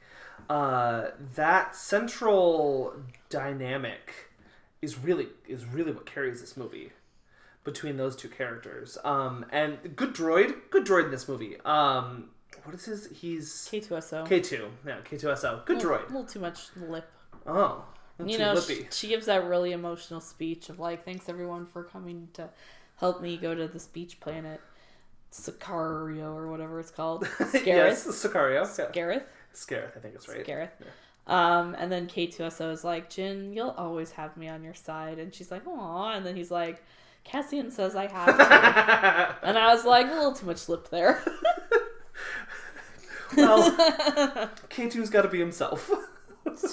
He's not himself. He's been reprogrammed. Have you seen any of the set footage photos of where Alan Tudyk, who voices that droid, is walking around on these giant stilts because he's also doing the motion capture for it? Sure have it. solid. It's just solid because like Alan Tudyk is actually a really short person and he's just having a good time being a really tall person. Oops. Uh, thing I like about Rogue One, Rogue Fun. Rogue Fun. I many things. There are so many things that I like. I think this is a good team. I, there's not anybody on this Rogue One team Rogue that Fun. I dislike. Um, the movie's called Rogue Fun, but the team is called Rogue One. They Rogue say it in there. Rogue Fun. Goodness. Leaving the base. now I'm just imagining a Riz Ahmed. Rogue Fun. Let's go.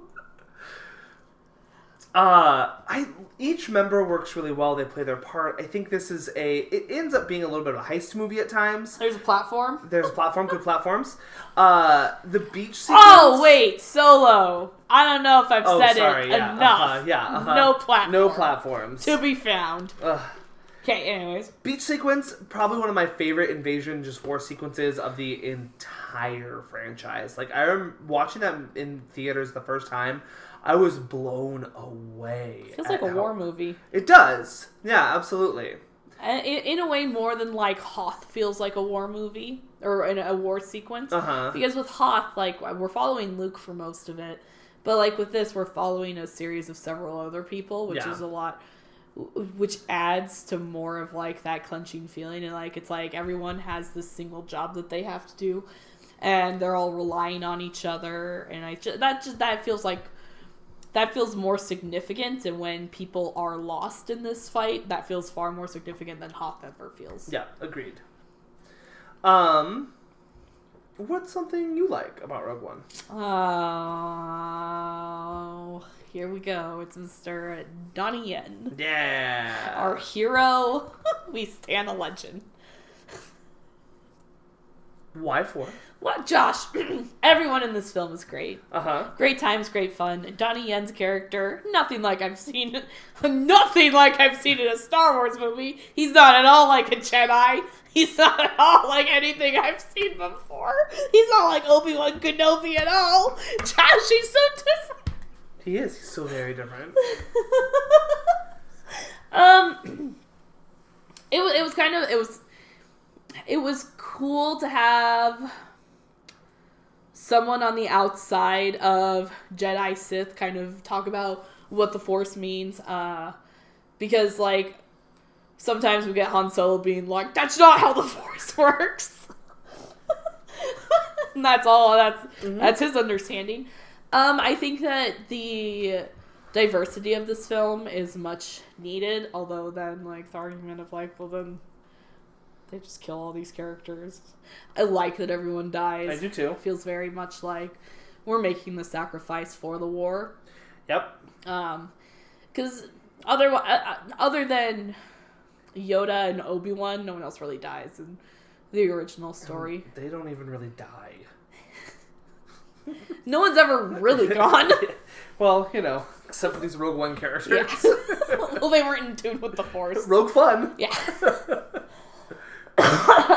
I really just want somewhere in Rise of the Skywalker for Donnie Yen to just pop up as a Force ghost. He's like, guys, I did it! I finally did I it. I did it! Um, I think that kind of getting to see what the rebel kind the politics of the rebel is actually also rebel alliance Yes. is also very interesting because before it just seemed like we listened to Mod Mothra and that's the end of that. Mhm. But then seeing that there's infighting within it like makes sense because it's like, oh yeah, that's totally what would happen. Yeah. Like people don't want to just lose their forces. Well, and I like that Mon Mothma like is for this, but that because many of her allies are not, she's like, well, I have to, I have to trust them. You know, Something I don't like is uh Tarkin and his gross face. I, Tarkin's face doesn't bother me as much as Leia's does for some reason. Yeah, because you're insane. I don't know. I, I can't help you with this one, Josh.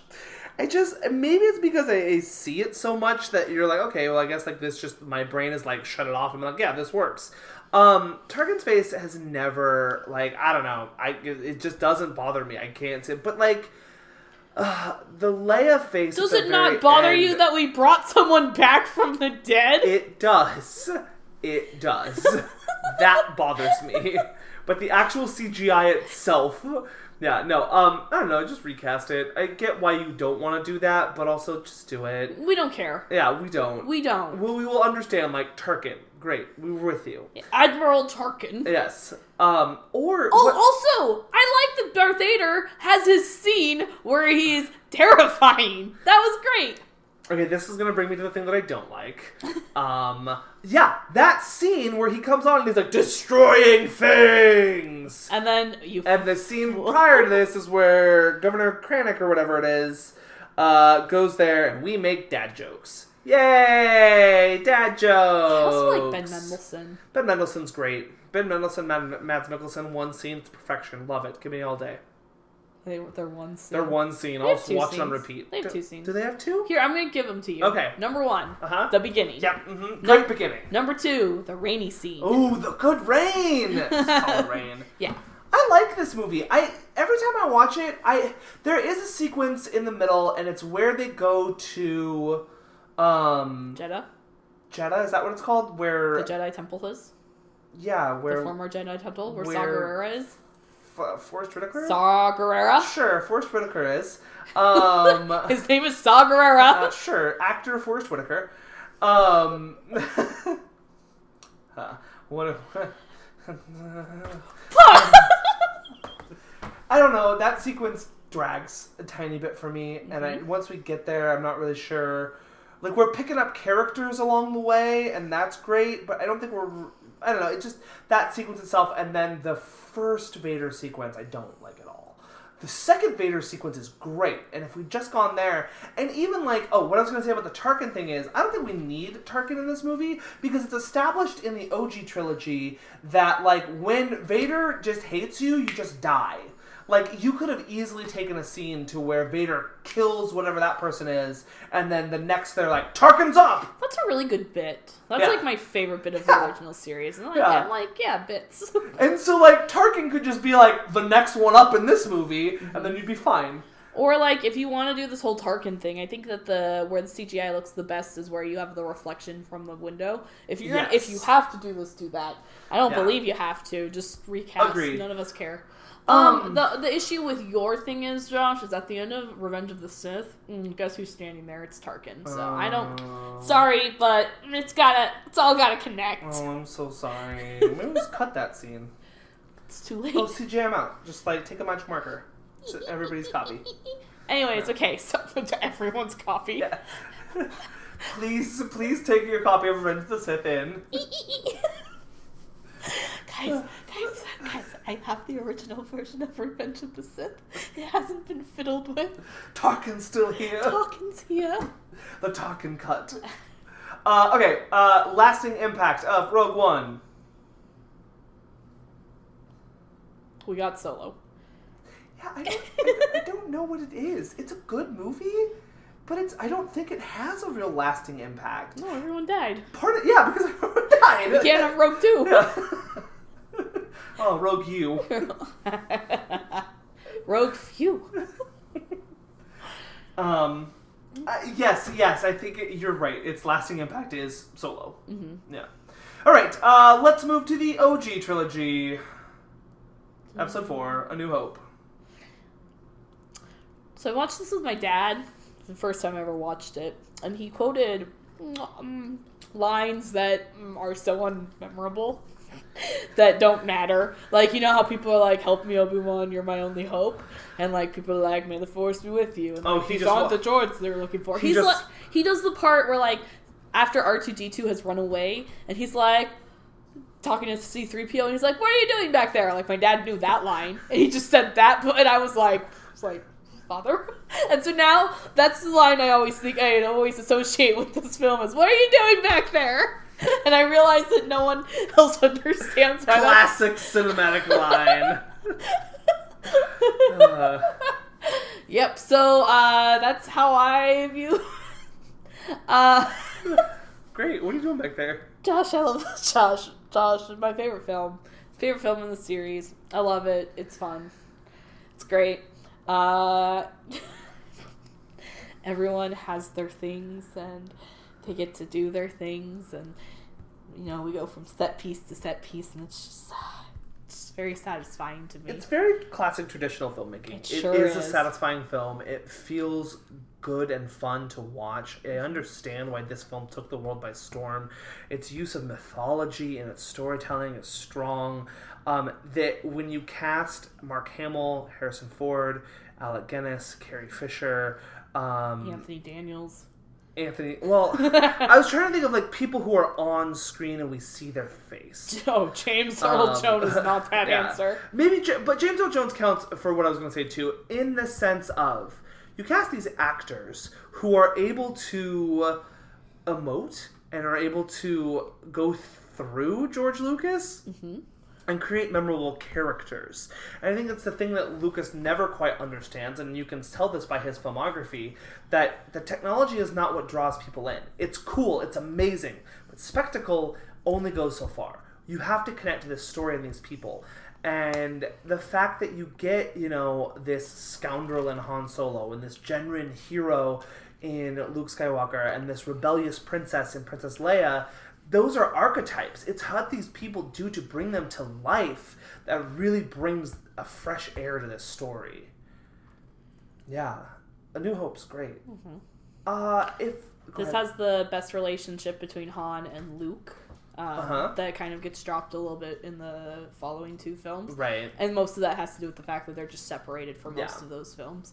Um, but that that the relationship between Han and Luke is something that I actually really dig, uh, Mhm. because like later on, Han's motivations is a lot of doing what's right for Leia, and I think it's interesting of doing what's right because of his friendship with Luke, which, and I think that that's why it's so unique in that in this first one, Mhm. uh, because that's the only time we get to see it at full force. Yep, absolutely.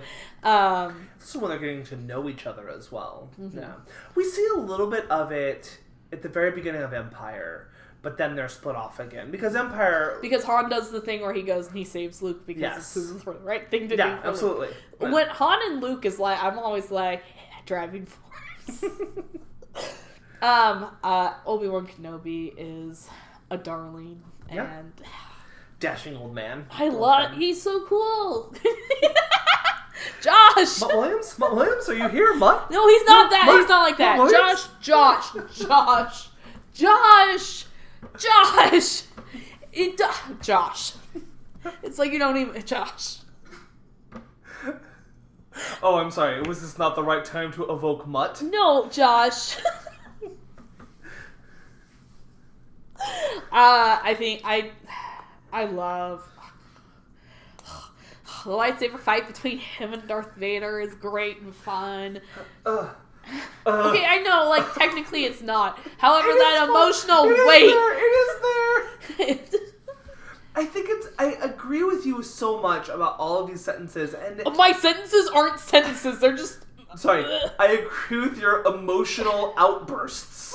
Uh huh. Um, and I think it's an interesting thing that we speak and uh, generally speak so emotionally about A New Hope as mm-hmm. compared to the prequels. And I do those four in particular because those are directed by George Lucas, written and directed by George Lucas. And yet this one feels so different and it feels so emotional and there are it doesn't have to be technically great there's emotion behind it and i just i want to know where his brain disconnected and what that happened because if he kept what he did here I mean, these could be even bigger than better than what they are. Mm-hmm. If i had to so like what's the thing i don't like about this movie? I don't I don't know how well it holds at times. I think there are elements of the story that are hokey at this point, and especially and particularly with the Luke Skywalker character. He is a little like, oh, I'm the good old farm boy going to do the war thing. He's also a whiner, He is a whiner. and it's great. Um, I'm so glad that he learns to no longer He whine. does, but he learns, and I appreciate that he learns. if I had to like nitpick my way through this movie, it's it is things along those lines. There's also the prolonged 3PO R2 sequence at the beginning drags a little for me. Yes. Um, and so like if but I'm being nitpicky about this movie. And the only reason why I'm being nitpicky about this movie is because it's it's not my personal like favorite, but man alive, this is this is the movie that I think generally gets you to fall in love with Star Wars. So like there's nothing wrong with that. Like it's great. Um I moved this movie down Here- in my ranking. I think that there are some issues with Mark Hamill's performance. Yes. Um, like as I joked to you after his aunt and uncle died, I was like, because he just goes like, and I was just like, I was like, oh, so emotive, Mm-hmm. so acting. Uh, we had other takes where there was more emotion, but this is the one that we used. No. Um, I and I think that, that that a lot of that has to do with he's just young and doesn't I don't know, doesn't have direction. Yeah. Um, Also, when you look at the rest of his career, he goes on to be a voice actor for primarily the rest of his career, and so it, it may just be something that his physical performance is not something he's super comfortable with. and I think that he also does a very good job of. Or not, sorry. I think that something else that bothers me is that the costuming in this in some of these characters looks really cheap, especially his. You can tell the budget on this movie was much smaller. Yeah, Mhm. absolutely. Aunt Beru is wearing a ring, rancher's. Well, and then it's interesting that then this movie, like, it becomes the template for all costumes moving forward, and yet it's made so cheaply. You know? Yeah. um. Okay, so what's something you like? Oh my god, I love so much of this movie. Uh, I mean, you're just getting to live in this world. I love that Princess Leia is an active um, character, and she's like, "No, help me! I need help." But she's not just sitting around. Like when we first meet her, she's like, "No, what are you idiots doing? Why are we in a trash compactor now? Like, let, us get. We, I, I will get you out of this." She's like, in, they're in a trash compactor because she put them there. Okay. I mean, fair. you're not wrong. You're not wrong. You guys Um, didn't have a plan to get us out of here.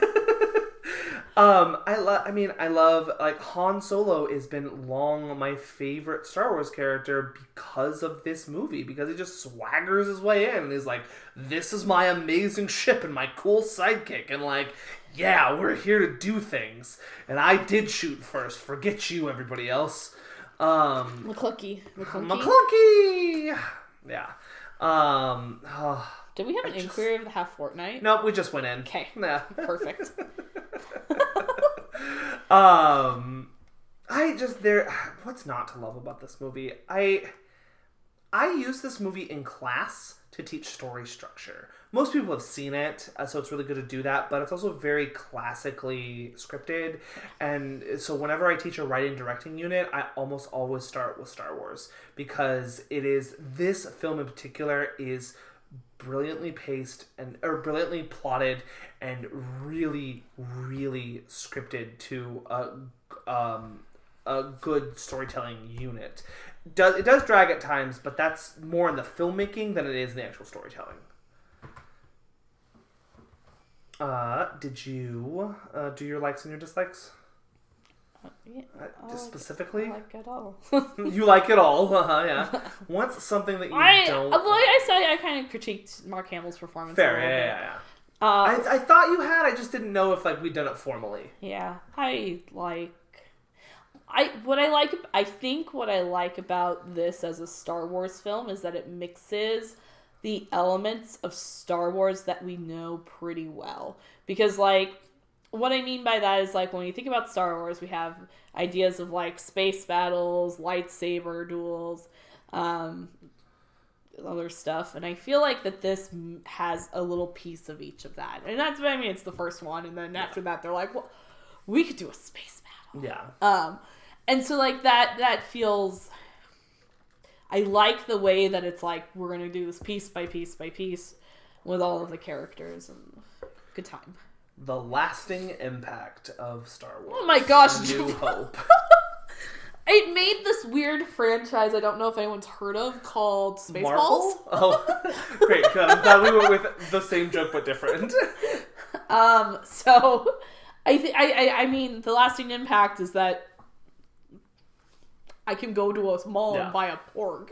Like That's it. That specifically is this movie. Porgs. End of story. like my mom knows who these characters Yeah. are. She's never seen this. Yeah. There is very few things in the world that this film film itself has not touched. Um, we wouldn't sit Couldn't reach the level of Annie Hall. Yep. We wouldn't sit in the world that we are without Star Wars, especially the cinematic world that we are, the way the blockbusters work, the way the studio system works, the way characters are told, the way Joseph Campbell's myths are perpetuated on, the way that we just it's all here. It like it's all starts with this movie. I think that this is this is the easiest one to see out loud. See with your eyes, not your ears. Uh, okay. Um, episode five, attack. Nope. Empire Strikes Back. Attack of the Clones. Two. Okay, so this is my favorite. Um, Empire is a movie that takes that Star Wars formula, which I love, and says, okay, but what if their life sucked? And how are they going to deal with it? What it does is, Empire, the plot of Empire Strikes Back, if you really try to like plot out what this movie is or does. Here, I'll do it. I can Okay, do it. yeah, Okay. yeah. Um, Luke gets bashed around for a while. Then he abandons his friends. Two people uh, fall in love with each other, who have romantic chemistry, go and hide in a worm for a while, and then they don't hide in a worm anymore. And then they go meet their friend Lando, and he betrays them, but for the good of his city. Um, and then someone gets frozen in carbonite, and then Luke gets negged into being a Jedi. but then Luke, uh, Luke is not a Jedi because he is too impulsive. He's too old. Um, and then daddy issues. Yeah. Yeah, I mean, there's not a lot of plot to this movie. The only elements of this movie that you really need to take forward into the future parts of the franchise are uh, Luke's a Jedi, Luke, I am your father, Hans and Carbonite. And they love each other. And they love each other. I love you, I know. Yeah. So, what about this movie makes it my my personal favorite? And, and, and for the most part, I think Empire is the universal, like, considered to be the best. Though, not. I, universal is too strong of a word. Maybe there's some consensus or things along those lines. I think that when you ask a lot of times, Empire is the answer. Mm-hmm. I, I think- will say that it's the my favorite is A New Hope, but I think the best one is probably Empire. Yeah. Irving Kershner comes along to direct this movie, and what he genuinely understands is that in order to make this story work, he's going to have to take all of these weird technological advances and these weird character moments, or these weird um, beats, and turn them into character moments. This film cares only about deepening who these people are through the lore and mythology of the universe. So we get to see what a cloud city looks like as it's trying to survive what the empire is. We get to see more about who the Jedi are by looking at what they were and introducing Yoda.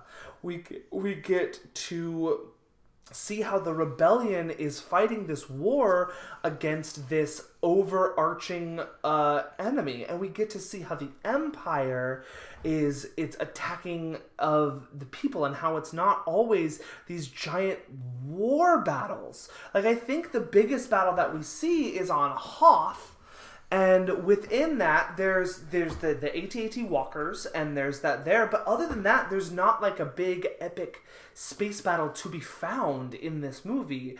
The climactic moments happen all around emotional one-on-one conflicts you know? And and that to me is where what we take is and i like the fact that the movie explores the i don't want to say dark side of the characters because like that's too much like there's too much baggage to the sentences but it explores their the Flaws. the flaws thank you yep it explores their flaws as people and therefore then it by exploring their flaws it enhances them as characters and that's what I really adore about this movie is it could care less about the plotty things. And to George's best thing that he did was to bring on a director like Kershner who cares for story and he cares for actors and he cares for characters.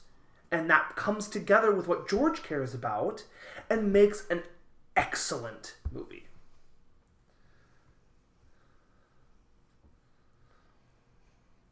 Your thoughts on on, on Empire? Yeah, it's pretty good. Yeah, it's pretty good. Yeah. I like that you called it your side piece the other day. Yeah. that was a good one. Yeah. It actually moved down this time. So sorry. So sorry. I think I think because I, haven't looked, but I think that it probably moved down in similar ways that I moved A New Hope down. You moved Last Jedi up. Yes. Yeah. Yeah, that's exactly what happened. Yeah. Because like it was Empire was my second, and then I put Last Jedi up. Yeah. Um. What is what is something that I don't like about Empire? It ends. I, I'm not. That's not my answer, but that's literally what my brain thought.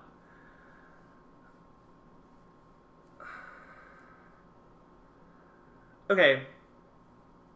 This is oh, whatever. Leia feels like she has less to do in this film. Okay.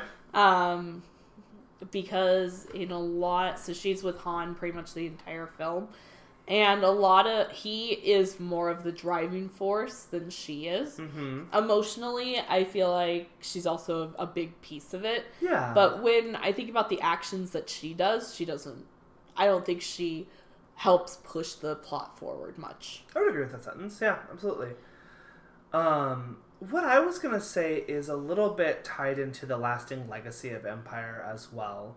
Um, I don't love the way that other because I think Empire is so beloved and beholden, I don't love the way that other franchises or other even installments in the Star Wars franchise try to make use this as their template. And they're like, Empire's the dark one of the trilogy, and things go bad, and they end in this dark place. So maybe I just I don't love that its lasting impact is like the second act of your story structure has to go along this line. You did not say anything explicitly bad about Empire Strikes Back. Okay, I know. I'm trying. I agree with you on yours. Like that's a good one. Like that's a solid one. Thank you. Um, but I'm just thinking about every. Okay, okay, okay. Um, because I was thinking about all the characters, and I'm like, oh, Chewie and 3PO, and their like romance is like the most beautiful thing in the world. It's not a romance; it's a bromance. But like when Chewie's like carrying 3PO around, even though he's annoying as crap, like you're like, oh, they're great. And like Vader and the Empire, uh, the Emperor, are, like talking, they're all wonderful. Okay, um, yours is good. Yours is the right answer, but I just have to come up with one myself. I don't remember what R2 does in this movie. R2 sucks. I don't know. I don't remember what R2 does in this movie. He hangs out with Luke. Yeah. Oh, R2 doesn't have enough to do. Get ready, episode 9. Uh, uh, I mean, that's fair. yeah, yeah, great, sure, yeah. mhm, yeah. I, I um I don't, I don't there's that there's a scene in the forest where he imagines himself as Darth Vader. Dagobah? Yeah. Um I, I still don't completely understand that, but sh- we sure do. We do it again. We do it in the Last Jedi also, where it's like there's just this really dark force, and I was like, is it is it there because of Yoda? Is it? Why is this here? Do I just are these pockets everywhere? yes, absolutely, yeah. Yeah, it makes actually makes more sense in Last Jedi than it does on Dagobah. But yes. Mm-hmm. Yeah. Sure. yeah. All right. Uh, lasting impact of Empire Strikes Back. You, as you said, the middle term has to be the middle one has to be the the low point. I think in some ways franchising is the lasting term of this because there was franchises and there was sequels long before Empire Strikes Back. Star Wars could have ended and just been a Yes. singular movie. It wraps it up, but then this one, this one says we're going to have another one. Yeah, and And- not only is that other another one going to be there, it's going to be a, a new story. Mm-hmm. It's not just going to be a rehash of what you've already seen. Yeah. So now it's almost like expecting that if there's any big film, there has to be a sequel. Yeah. Haha, Knives Out. Benoit Blanc. All right. Return uh, of the Jedi. Return of the Jedi.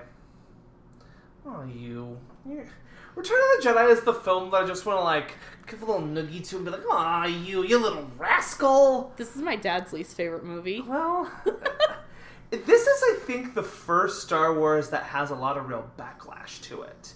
Um, and its backlash is that Ewoks are cute, and therefore this movie is for kids. I don't. I don't love the, a lot of the Ewok stuff. I mean, they're no porgs. I like Ewoks. They're cute. when we when we get captured by them and we're spending a lot of time with them and in their thing, I'm just like, okay, I don't. What happens between Sarlacc Pit Uh huh. and Endor? Yoda dies. Oh, okay. That's that's all that. We go back to Dagobah for a hot second. Yeah, and and then and then Yoda dies, and then because uh, Han and Leia just go back, and now he's a general. Mm-hmm. Yeah. Okay. I don't know if I can totally articulate what it is necessarily about Return of the Jedi that it feels like the lesser of the three originals. I think in a lot of ways it's like Rogue One, where I really don't have any specific issues with the movie, but I also don't watch this and I'm like, great cinema. I'm like, oh, good story, like fun story. I liked watching it. Ewoks are cute. There's a good romance. Everything happened the way it's supposed to happen. The end. I don't ever feel this giant connection to this movie. Yet, I think this is the one I've seen the most. I felt like growing up I was always watching Jedi. It's for kids. Yeah. it's for kids. Yeah. Listen. I don't want to sound like a cliche. I don't love the Ewoks. I don't hate the Ewoks. Right. I I find I don't like when they're battling and stuff. That's fine and dandy. When we're at their place and C three PO's a god, that's A little, little rough. yeah, it's annoying. I like. I think my favorite Ewok scene is the one with Wicket and Princess Leia. Mm-hmm. I think that's that's maybe one of the better scenes for. I wouldn't say it's like on the top. I, I think it's one of the better scenes for Princess Leia. Also, like I think Carrie Fisher gets a little bit to do in that moment. I think that we're discovering who that Wicket is, what the Ewoks are. I like that scene. I agree with you. The three PO stuff. Three PO as a character on the whole is kind of annoying to me. So sorry. I love C three PO. I love that he's annoying. I, it's, it's not bad necessarily, but I'm just But like when he's the deity and uh, I've uh, uh, the the sequel trilogy has given me the perfect amount of three PO. Like that moment where he comes in, we're like we're trying to see the uh, reunited Han and Leia, and he's like, "Hello, Mister Mister Solo, do you see my arm?" And I'm like, "Oh, you." it's a callback to the it's a callback to the fifth one. It is. It is a callback. Yes. Um. Well, the the scene between Leia and Wicket lets Leia show a softer side that she generally does not have. yeah, which then shows up again in Last Jedi when her and Holdo are like, "Ah, that scoundrel Poe. He's got to learn a lesson." Yeah, there it is. I really wish she had force slapped him. like the first time she uses the force is slapping Poe Dameron against the wall of the ship. It's taken all these years, Poe, and you're the one to bring it out of me. Uh, Yeah. Um I I like I think that this is the one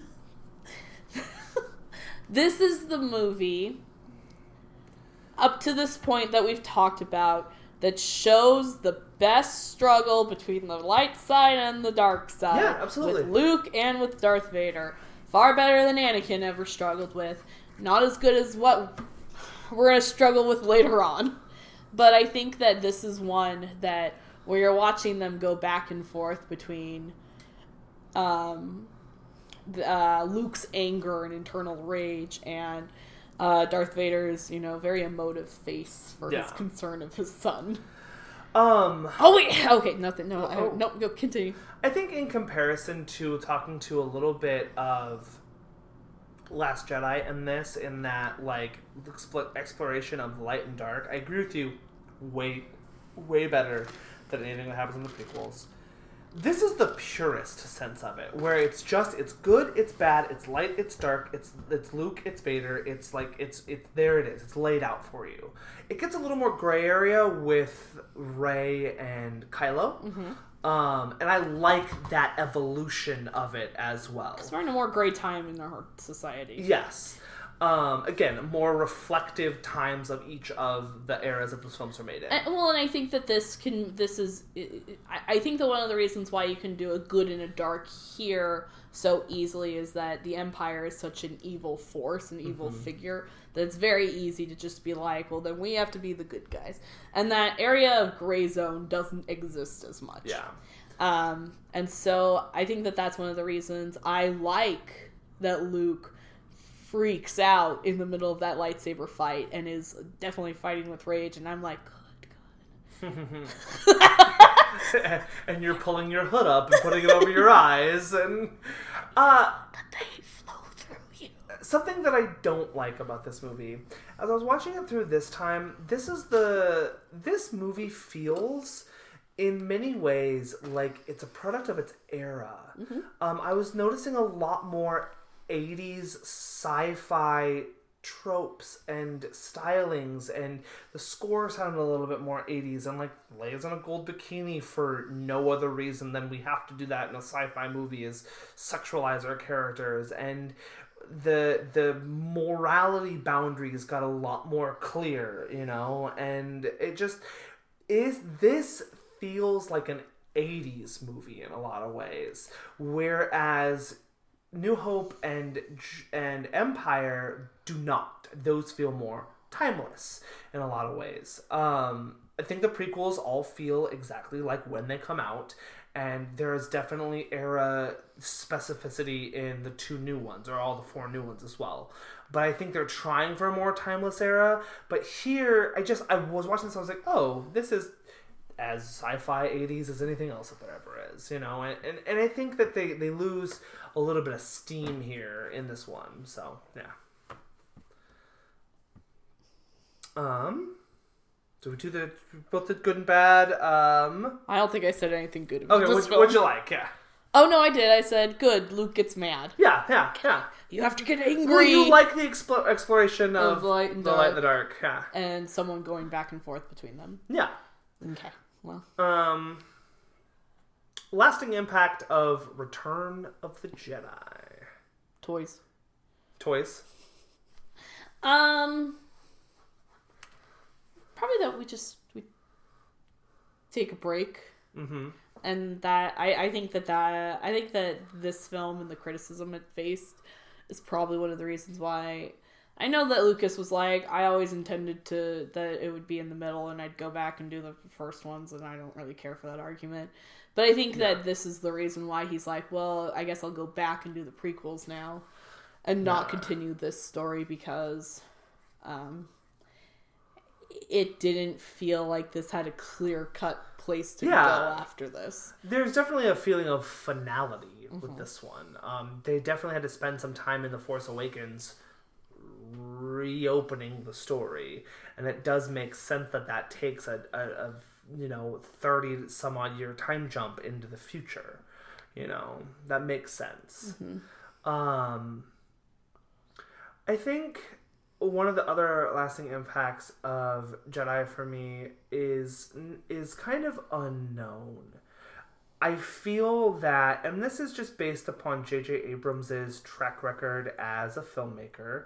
If you look at even The Force Awakens, but also what he did with the Star Trek movies, um, I think we're gonna see more of Jedi's impact once we can talk about Rise of Skywalker.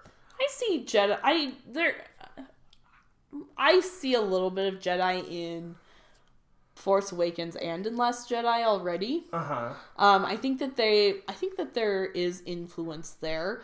Um, when I was watching Last Jedi, I was like, I see a lot more influence from the original series than I originally thought. Yeah, was I agree. Yeah. Um, and just watching it all in succession, being like, oh, we had something similar to that and blah blah blah. We had something similar to that in blah blah blah. Yeah. And so I, I think that I think that that influence is there in the next two. Um, but as far as you're saying is you're like we're gonna go plot for plot. Yep. I will I will be disappointed if that is what happens in Rise of Skywalker, but I will not be surprised. So maybe maybe that's just me lowering some expectations for myself, but I genuinely think that that- that's what we're in for. Not that it'll be bad, but I just don't think it'll be as I'm going to use a big word that's kind of over dramatic, as transcendent as the experience of watching The Last Jedi was. Um, Force Awakens. Maybe you're just supposed to be disappointed in your blockbusters this year. maybe Maybe an Endgame and this. You're just you're just meant to not have a, not be happy. 2019. Maybe Disney is closing the doors on you Oh no. and sucking me in with all their not animation. there you go. Have I liked any of their animated this year? You didn't hate Frozen 2. That's true. I didn't hate Toy Story either. Huh. Pretty good compliment for Yeah, me. right? Yeah. I don't. I don't think I hate most of their animated films. I don't think I even hate Wreck It Ralph. I don't like that film, but I don't think I hate it. Right. I think there was more good than bad, more good than bland. Fair. Yeah. Yeah. Force Awakens. Episode 7. Just tears. Um, for the sole purpose of, I'm pretty sure we've been recording for almost two hours at this point, Yes. and we actually have individual standalone episodes for Force Awakens and The Last Jedi. What's something new that you learned? Yeah, maybe let's let's streamline these two conversations a little bit, um, because I I don't I don't think that my opinion has changed all that much on these two films since we talked about them. I don't care that it's a ripoff of A New Hope. Okay. I liked A New Hope. I like this. I like these characters, Josh. Yeah. I Um, I know that they introduced these three new characters of Finn, Rey, and Poe, and I know that they have characteristics similar to the original three that we meet. Uh huh. I also think that they overlap with the other three characters more. There's Then- not a direct correlation. Yes, yeah. Um, and I appreciate that, and that's what I like about this film. And I think I agree. I also has one of my favorite parts of all of Star Wars, and that's Kylo Ren hitting his wound. Oh, it is wound! I thought you were like tantrum. I I I I commented that to Jeff, who has seen these movies and who should know me as a person. And I like I just sent the gift of him like punching his wound, and Jeff was like, "What is wrong with you?" And I was like, "I was like, no, like I No, love that moment." Um, so I agree with you in the sentence that I don't doesn't bother me as much anymore that this is kind of a, a celebration slash retread of A New Hope, especially in the light of where the Last Jedi went, because I think that A New Hope and Force Awakens serve really similar purposes that are like, guys, guys, guys, Star Wars. I think it also makes sense with where they put their original characters and where they ended up. And- Yes. and every it, it, it latches onto the original so well that I believe that Leia, even though she has these this relationship with with Han and with Luke, that she would, regardless of whether they were there or not, she would continue the Rebel Alliance. Yeah. Like that, I that's something I like that Han Solo when he is faced with maybe not like, but I understand that when Han Solo is faced with a very difficult um, conflict in his life, that he chooses to leave, and that has to do with his son and everything. And that's a consistent choice for his character. It may not be the one we want him to make. Mm-hmm. And I think that's something about this new sequel trilogy that I really like. Characters don't always make the choice that we want them to make. Mm-hmm. This may be specifically in Last Jedi for Luke, but they don't always make the choice that we want them to make. But they make specific choices that make sense for their character. Mm-hmm. Would it be as would it be more satisfying to some if Luke would have just been the hero of the galaxy forever and always and that's how we meet him here? Sure. But that's not the choice that was placed in that's not what we were given and I think it actually makes sense that based upon what happened Luke has always been a little bit guided by his emotion and his fear. That is something that Yoda even says to him. And in some ways about his ignorance, in a lot of ways about like he thinks after he acts. So this makes sense. He made a bad choice. And his response is going to be burn it all to the ground, run away. it can't work. And that is us as a society being able to finally look at this Jedi thing and be like, man, does this concept even hold water? How does this even work? Like, who are these people and why are their ideals held up so strongly? Mm-hmm. and it, it almost it almost looks at the Jedi in a way of like when we're experiencing the Jedi through the lens of Obi Wan Kenobi, he's looking back of it as like this was a means to an end. Like the Jedi Council needed to exist. And when we're looking at the prequels, which is a bad representation, we're mm-hmm. kind of just like, oh, you know, the Jedi Council, they're there. But Yeah. like it's it's in these newer ones that from Luke's perspective, who was never part of the Jedi Council Correct. and who tried to implement a Jedi way and it failed, that it's no longer a means to an end. It's no longer a necessary force or Yep. evil in this Yeah, world. yeah, yeah. Uh, you had mentioned the correlation between the three characters, and I really Mm-hmm. like how they actually pair these them pair them together because I think the clearest one is Luke and Rey. That one, that parallel path is there, and then when you get to the other two characters, Poe and Leia. it's Poe and Leia and Finn and Han. Mm-hmm. And while their character traits don't always match, their story arcs do, Mm-hmm. and I appreciate because they're telling them from a different point of view, and I love it. Mm-hmm. and I think that even Rey encapsulates some Han Solo Yep. with her as well. Yeah. Um, But she, in that same way that Luke looks up to slash idolizes before he Obi-Wan. befriends Han. Um, because I think Luke, in some ways, like was like, "Ooh, this guy, he's so cool." Like, oh, but he's a jerk, yeah, but he's so cool. he's talking bad about Obi Wan. Oh no, but he's kind of cool. Um, Why, why are you talking like me, Josh? just you know, Are you saying me and Luke are the same exact person? Yes. don't worry, don't worry. I'm the 3PO of this universe. If anything, you're like the Emperor. Why do you always make me the most evil character? Sorry, let me try again. If anything, you're like the Rancor. Aw. oh, sorry. Do you want me to try again?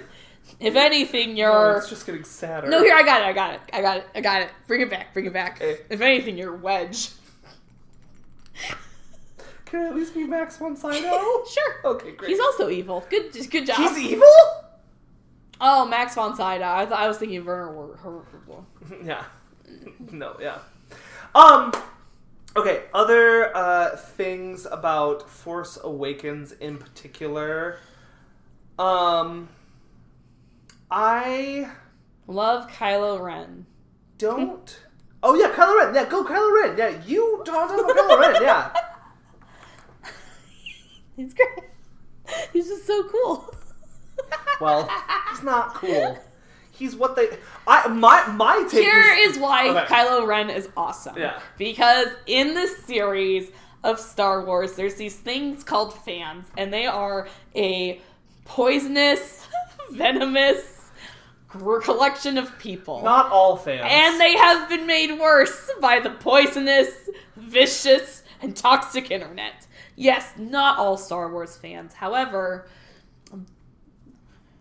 in uh, colloquial colloquial terms, the the trolls, um, who have gone and they complain about their Star Wars.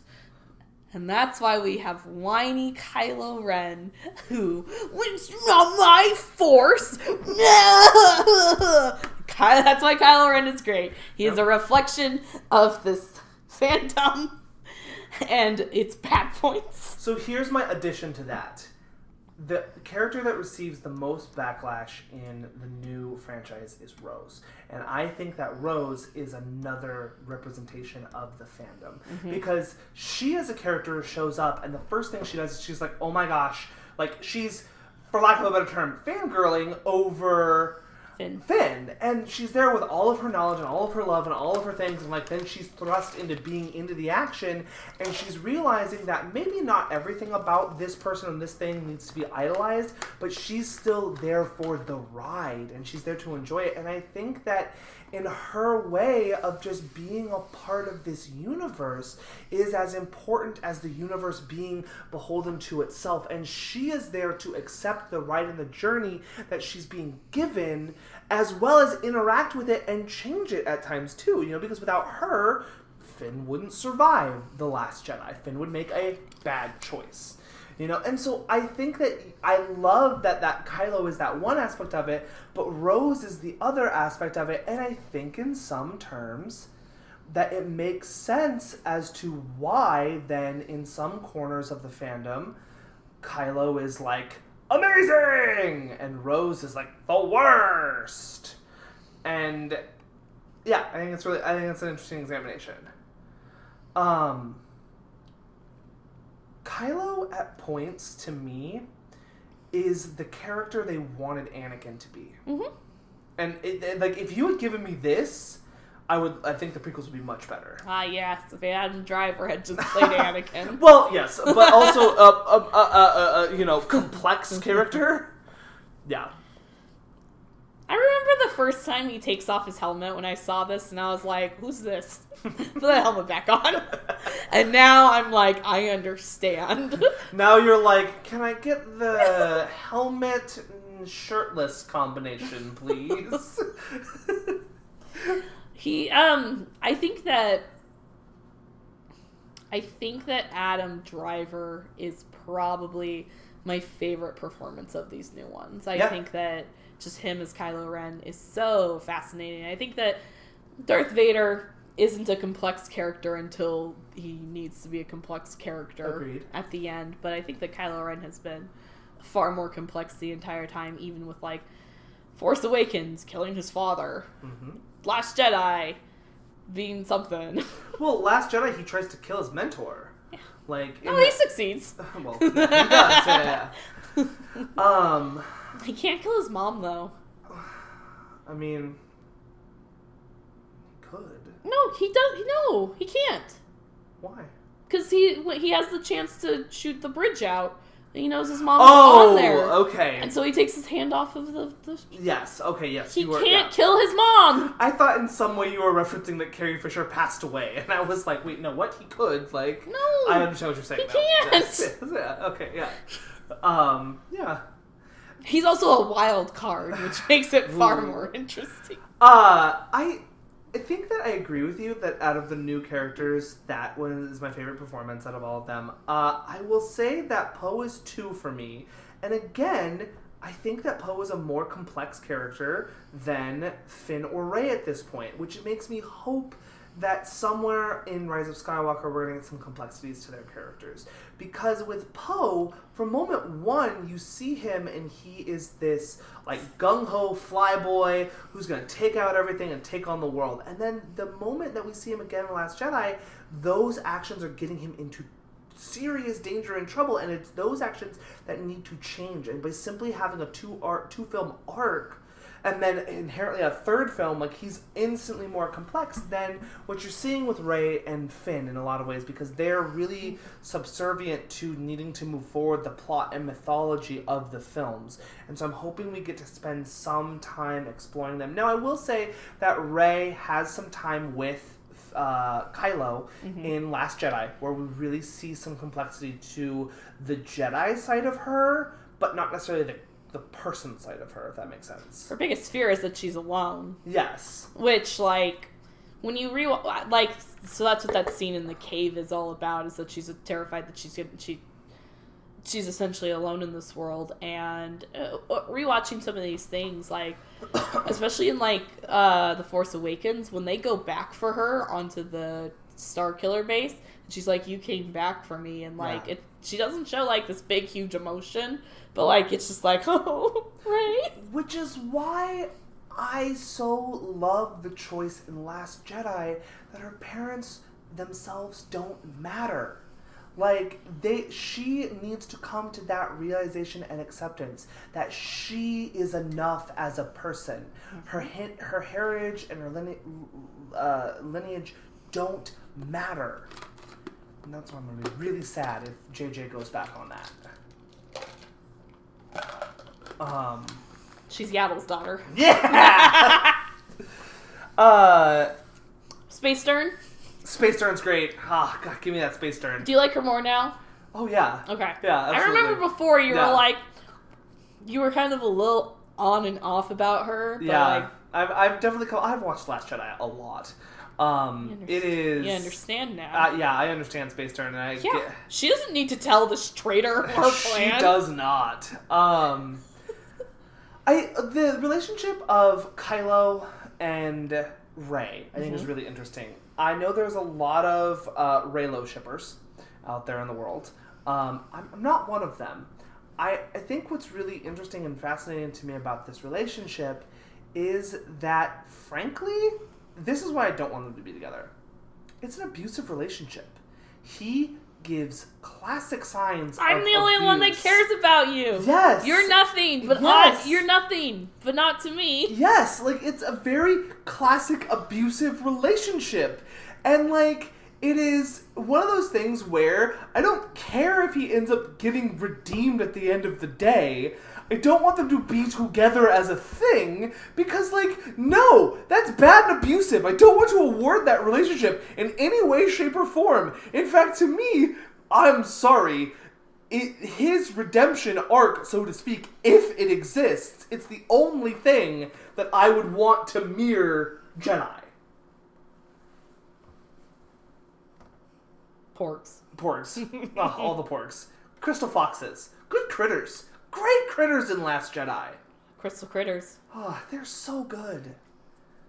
I just I don't understand. I and I wish I did. I just I really like I've heard all the arguments, but I just I don't understand the hatred for Last Jedi. It challenges so much of what this franchise is and could be and will be and allows it to move forward in such a clean, clear, crisp, healthy way and it's so complex and so complicated. And yes, my my my thing that I disliked at the beginning was the Canto Bight sequence and while I will fully admit the Canto Bight sequence and some of the stuff with Benicio del Toro is Whoa, whoa, whoa, whoa, whoa! Don't bring space.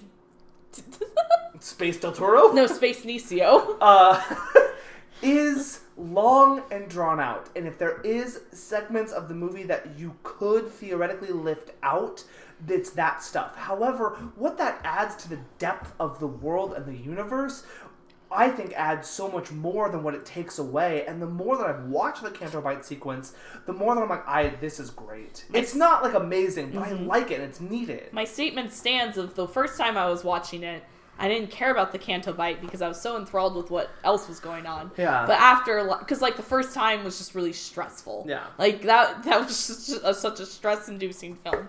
And the second time, when I was more relaxed, I was like, good, I can enjoy this. Yeah, absolutely. I I would love to. I mean, yeah, listeners, if you have some really specific qualms that you want to get into about Oh wait, we have to say something bad. Last Jedi, um, I mean, I, my something bad was th- the Canto Bight sequence is, I guess, still you could theoretically shorten it and it'd be fine. Oh, okay. Here, I got mine. Phasma. Oh, Captain Phasma, yeah. She's just not really a useful character. Mm-hmm. If, I mean, she serves the same purpose as Boba Fett, so like, good job, you did it. There's not a new bounty hunter in this new trilogy, is there? I don't think so. Not that we know of yet. Me. You. Not enough Maz Kanata. She also had a relationship with Justin Thoreau. We need to explore that. And her husband is Chewbacca. Her no boyfriend. I think it's husband. She says, "Where's my boyfriend?" Is that gift that I sent wrong? No, it no. She says, "Where's my boyfriend?" I might have misread it. This might be on me. It, it is. Oh, it is on me. Yep, you're right. Where's my boyfriend? Yep. Yeah, Josh. No, no worries. All no right. worries, Josh. I got. It. Oh, best part. Best part of the Last Jedi. I hope I get the quote right. Two best parts. One, Luke brushing the dust off of his shirt. Classic. Twenty thousand comedy points. Point two. Where he says to Kylo Ren, I failed you, I'm sorry. And Kylo Ren ba- yells back, I bet you are. 80 comedy points.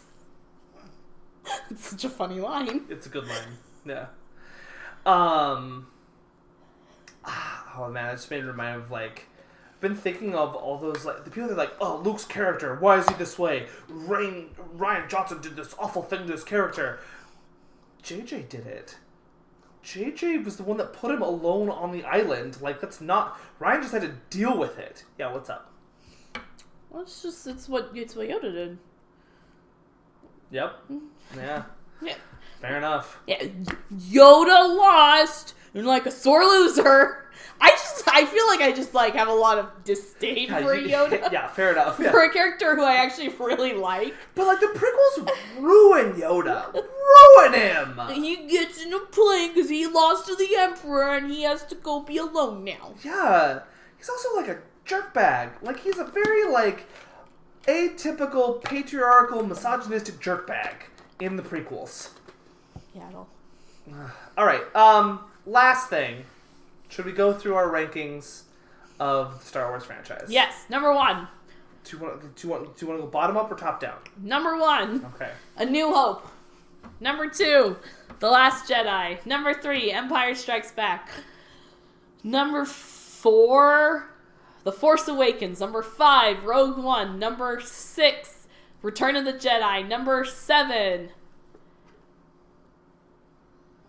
Revenge of the Sith. Sorry, I don't have it in front of me. I'm You're going fine. off of memory. Yeah. Number eight, Attack of the Clones. Number nine, Solo. And number ten, Phantom Menace. One, two, three, four, five, six, seven, eight, nine, 10, 11. Okay, uh, number one, Empire Strikes Back. Number two, The Last Jedi. Number three, A New Hope. Number four, The Force Awakens. Number five, Return of the Jedi.